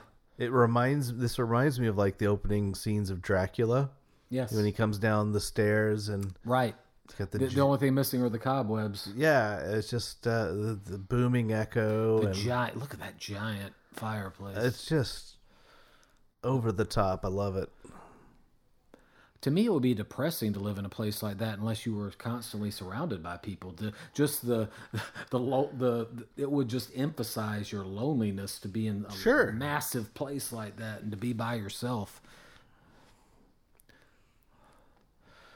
Places with wings in them, and you're the only one in the wing.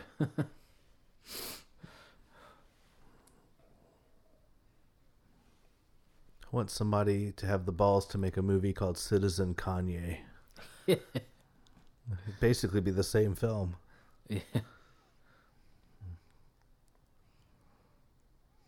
South uh, Park came close with their fish sticks episode. Yeah, they did. Yep, yep.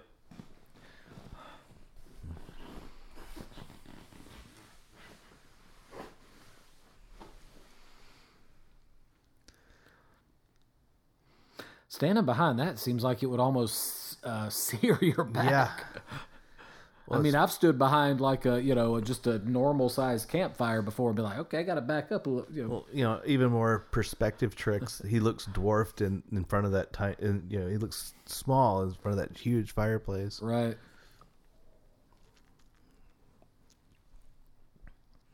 Oh, this is a great uh, showing of the passage of time here. Her completing this gigantic puzzle, Multiple puzzles. which probably yeah. Here we go. More Dracula shots. Oh god. It's just all dark. Film noir definitely owes a debt to this. When did Maltese Falcon come out after this, right? Or maybe the same year, possibly. 41. Possibly.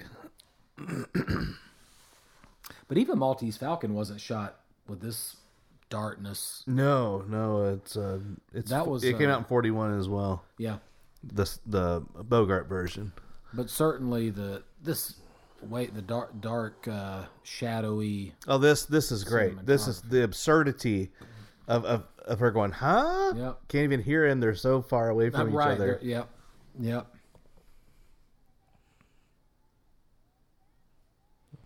And of course, that's a bellows next to her for, for, for the fireplace, Yeah. as big as she is. Right. Just amazing. Hmm. And then these ridiculous outfits. Look at that coat. What colors do you think that was? I'm pretty sure we are talking about red, blue, and yellow. Yeah. Probably Like a rainbow type. yeah, primary color stripes. This is another uh, part of the lyrics of Okay. the White Stripe song I referenced, Okay. uh, referenced earlier.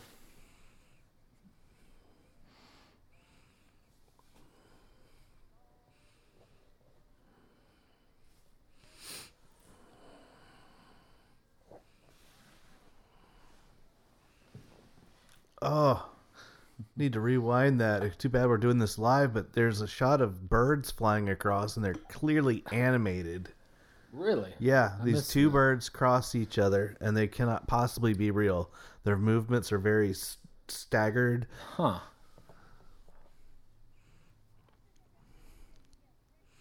It's funny you should mention uh, Marlon Brando. He looks like Marlon Brando Yeah. in this scene. Right.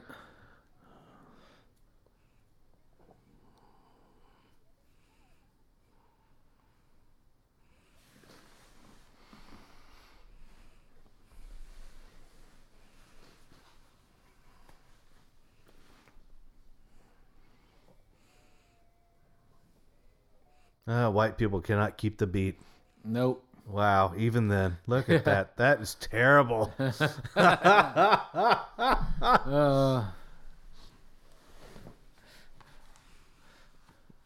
That's an interesting shot, Orson. yeah.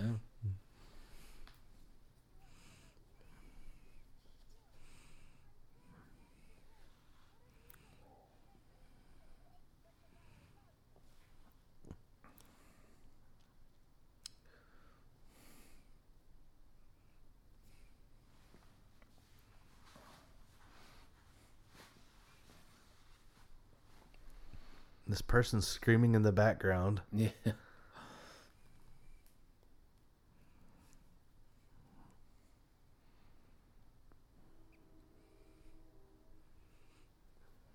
Look at all those useless statues. They're not even uh, arranged in any sort of way that would be considered, sure. you know, uh, interior des- uh, decorator that came in there would be like, "What the hell?" Yeah. They're just stacked in there. This period of the film, uh, Kids in the Hall did a character with Dave Foley that looked exactly like this. I remember that. Yeah. Yeah. Mm-hmm. He's the uh, crazy maniacal business leader, and he was the main character in Brain Candy, the much maligned film. But he picked up the character again when they made their uh, second run, I guess, on Amazon uh, last year or Yeah. two years ago. And it's this exact character, this Yep. very Friend, friend of the podcast and I, Joey Poole, watched uh, some of, of those episodes. The first two or three episodes were actually pretty good, and then it just fell Yeah. off, kind of fell off track. But, but yeah, I remember that. I applaud them for, for just doing it. Yeah. They're they're too funny and too They talented not to be together. Mm-hmm.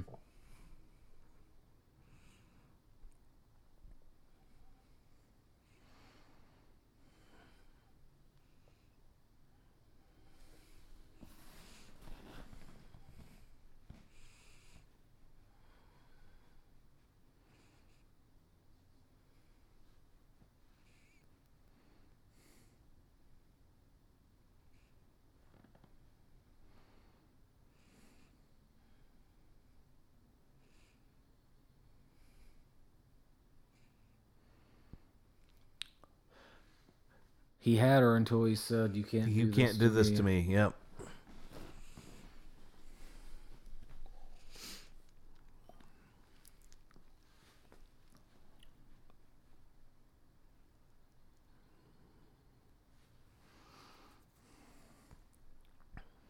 Look how short that door is. Yep.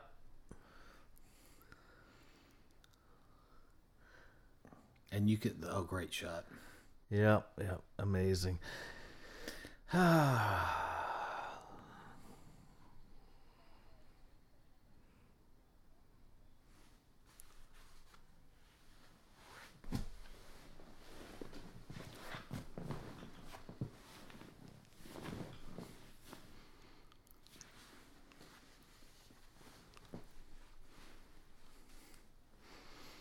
picture magazine versus a A text magazine. right. Just a yeah.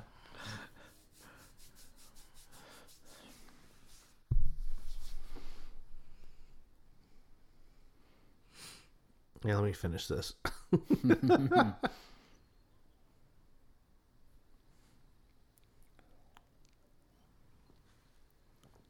And you can see she's closed the bar down. Yeah.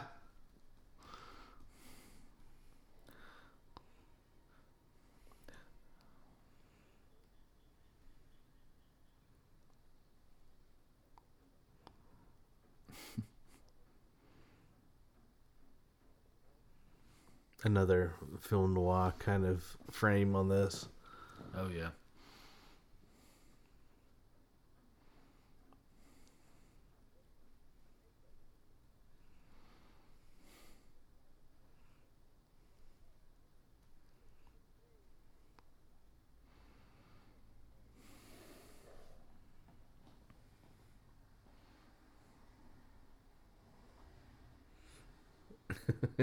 Rolls the R.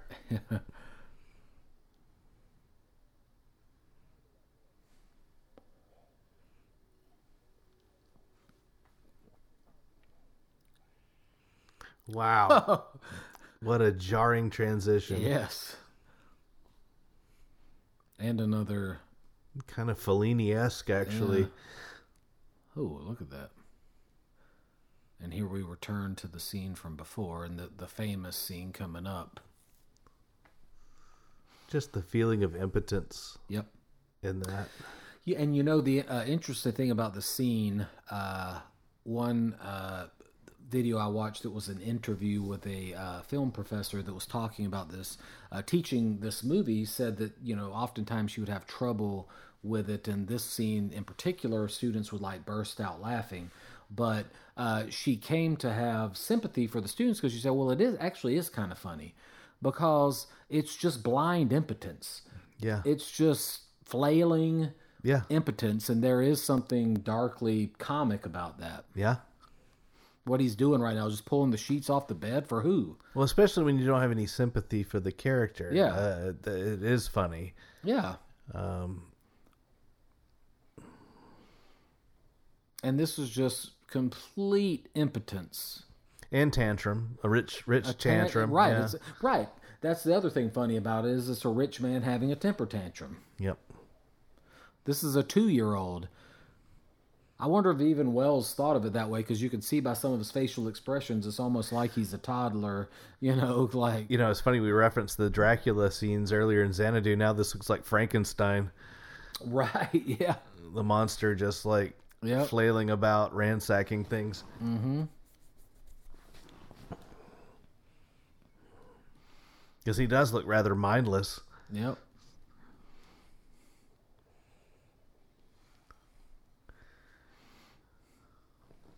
Well, if you if you change your mind and come back, you're gonna have a mess to clean up.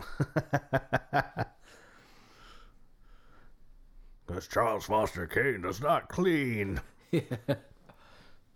All right, maybe I'll pay someone to clean it up, but you'll, it'll be a mess for a while.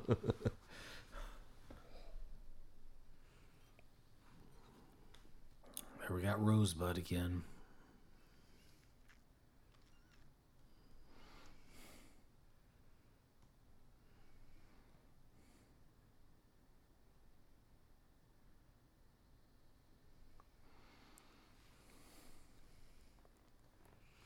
Yeah, those door jambs look really short. I know, and I'm sure that that was probably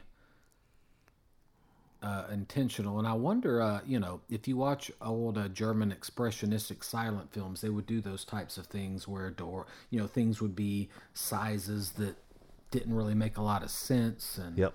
um, we talked about this with Suspiria too. Mhm, yeah. Uh, you know, the the the '70s version. Great where- shot. Yep. Hmm.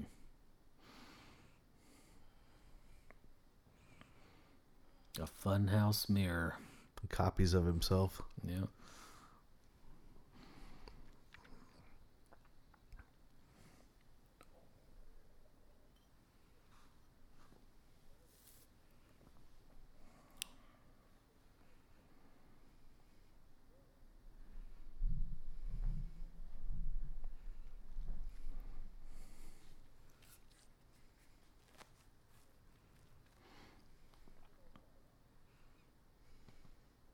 That's how I knew he was dead. He didn't say anything.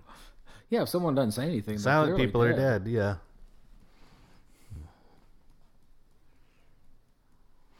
Hopefully, he wasn't the uh, attending physician. Well, our work's done here, boys. Let's uh, get him to the crematorium. Look at this. it looks like a freaking antique shop or a consignment shop.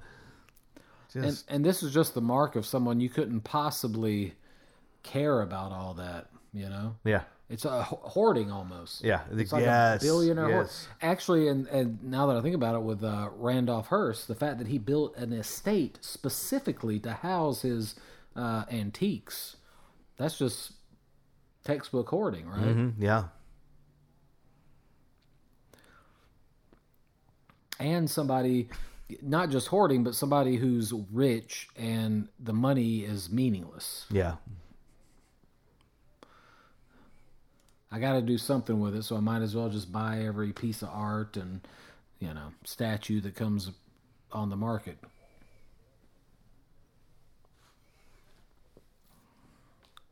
It looks like the closing scenes of Raiders of the Lost Ark. Dude, you stole my line. Uh, there's a scene coming up here in a minute Yeah, that's an overhead shot, and that was what I was gonna say. I was gonna say top men. well, it's funny I that still uh, do it, but we mentioned that. Um, hopefully, I'm not spoiling this for anybody who's been along for the ride this far. But uh, um, Steven Spielberg owned one of the Rosebud props. Right. He, paid about sixty thousand or six hundred thousand Yeah. for for it was one of the balsa wood rosebuds, mm-hmm. and uh, that, they, that they were about to burn on the lot. Right, and so he uh, he he bought it and then uh, later donated it to the uh, Academy Museum of Motion Pictures. Yep. because he said this deserves to be in a museum. But certainly the shot coming up here momentarily, Spielberg uh, got strong influence from Citizen Kane. Yeah, yeah, yeah. I think that the- that's the, uh, pretty clear. yeah. I remember the last, yeah, the last time I watched this movie, I just remember. Yeah. Nobody could possibly uh, take in, absorb uh, this much stuff. Mm-hmm. The, the, the absurdity of owning so many things. Yeah, There's no enjoyment in it because it's just too much. yeah. You wouldn't even remember most of what you owned. Oh, at that sure. point. I mean, Be like, oh, that. Now this is the scene where it's like it. uh, Top men. top men. Do you even know where it, where the lost ark is? We've got top men working on it. Who? Top, men. Men. It's insane. Just the uh, the, the scope and that. scale of shit. I know. Any one of those things th- that you could give to someone, let them sell it, would change their lives probably. Right, and that And you've just got endless well, and that that, that of it. speaks to the the wealth divide The that, we, opulence that we and- still have. You know, Yep. just there are people who have this much crap or the ability to own this much that crap. they could just give it to one one piece would change someone's life. Yeah, right.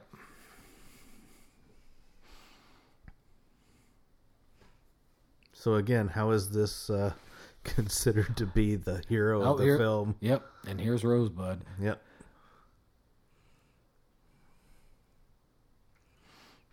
And the closing shot. Rosebud.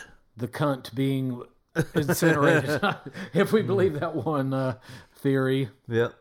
Rosebud. Yes.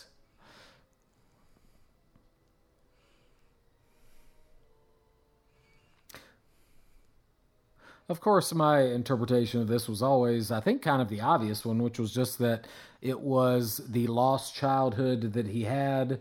The last happy moment that we see him have in the film is when he's saying Union Forever before he gets sent away by his parents. Right. Right. Yep. So, I mean, Occam's razor, that was always kind of my interpretation of it. Yeah. Yeah. I guess so. Rosebud, he's just thinking back to that last happy moment he had.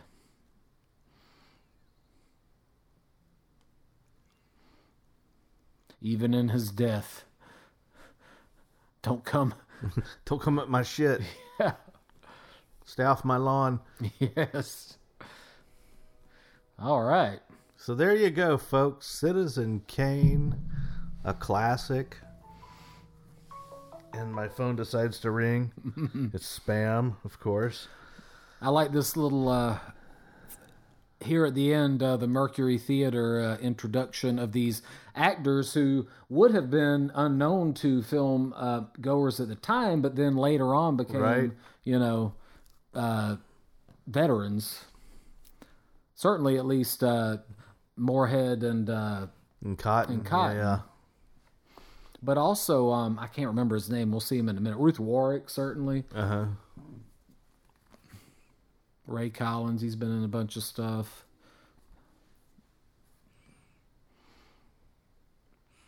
Harumph. Harumph. Harumph, harumph.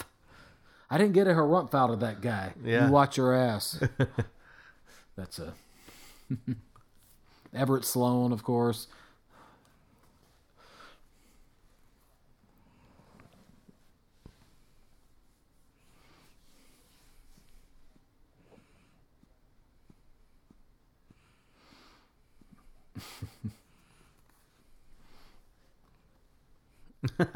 Yeah. Great. Yep. I kind of like how uh, movies that do that uh, sort of at the end. Although tonally, it almost doesn't fit in this case because they have that jaunty music in the background for this Yeah. otherwise dark. Yeah, Uh, it's a picture. it's a strange selection for the Yeah. closing music, but But again, that probably has to do with uh, Welles's background from theater, where he's like, you got to have the curtain call yeah, and have everyone come out and everybody comes out and waves to the crowd and takes right, their bows. takes yeah. their bow. Yeah. So All right. editing Robert Wise, by the way. So uh, he got his start here, the famous director Robert Wise.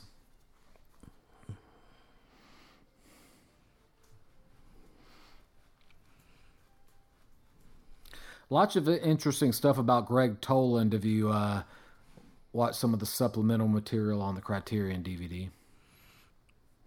So there you go, folks. Citizen Kane. All right, it's been a long haul. We're at two hours. This is longer than normal, but we felt we had to do this one.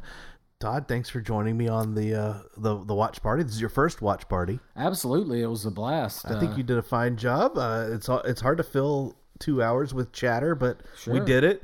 I think we I think we made it, man. you, the listener, thank you for joining us, and we're going to be back in a few weeks. I think we're doing um, guilty pleasure movies next. Ooh, I think that's what we be talked about. So uh, think about those kind of movies that uh, you enjoy watching that you're probably not supposed to enjoy watching, but you will always watch when they're on TV or in the background. I'm going to go ahead and wrap it up really quickly, but uh, follow us on social media. We're Cinema Chop Shop. Uh, catch us on YouTube. We're Cinema Chop Shop Podcast. Email us, cinemachopshop at gmail.com. And uh, please tell your friends, rate, review, and uh, subscribe. And until next time, uh, please remember to watch, Watch, chop, chop, retrofit. retrofit. And that's it.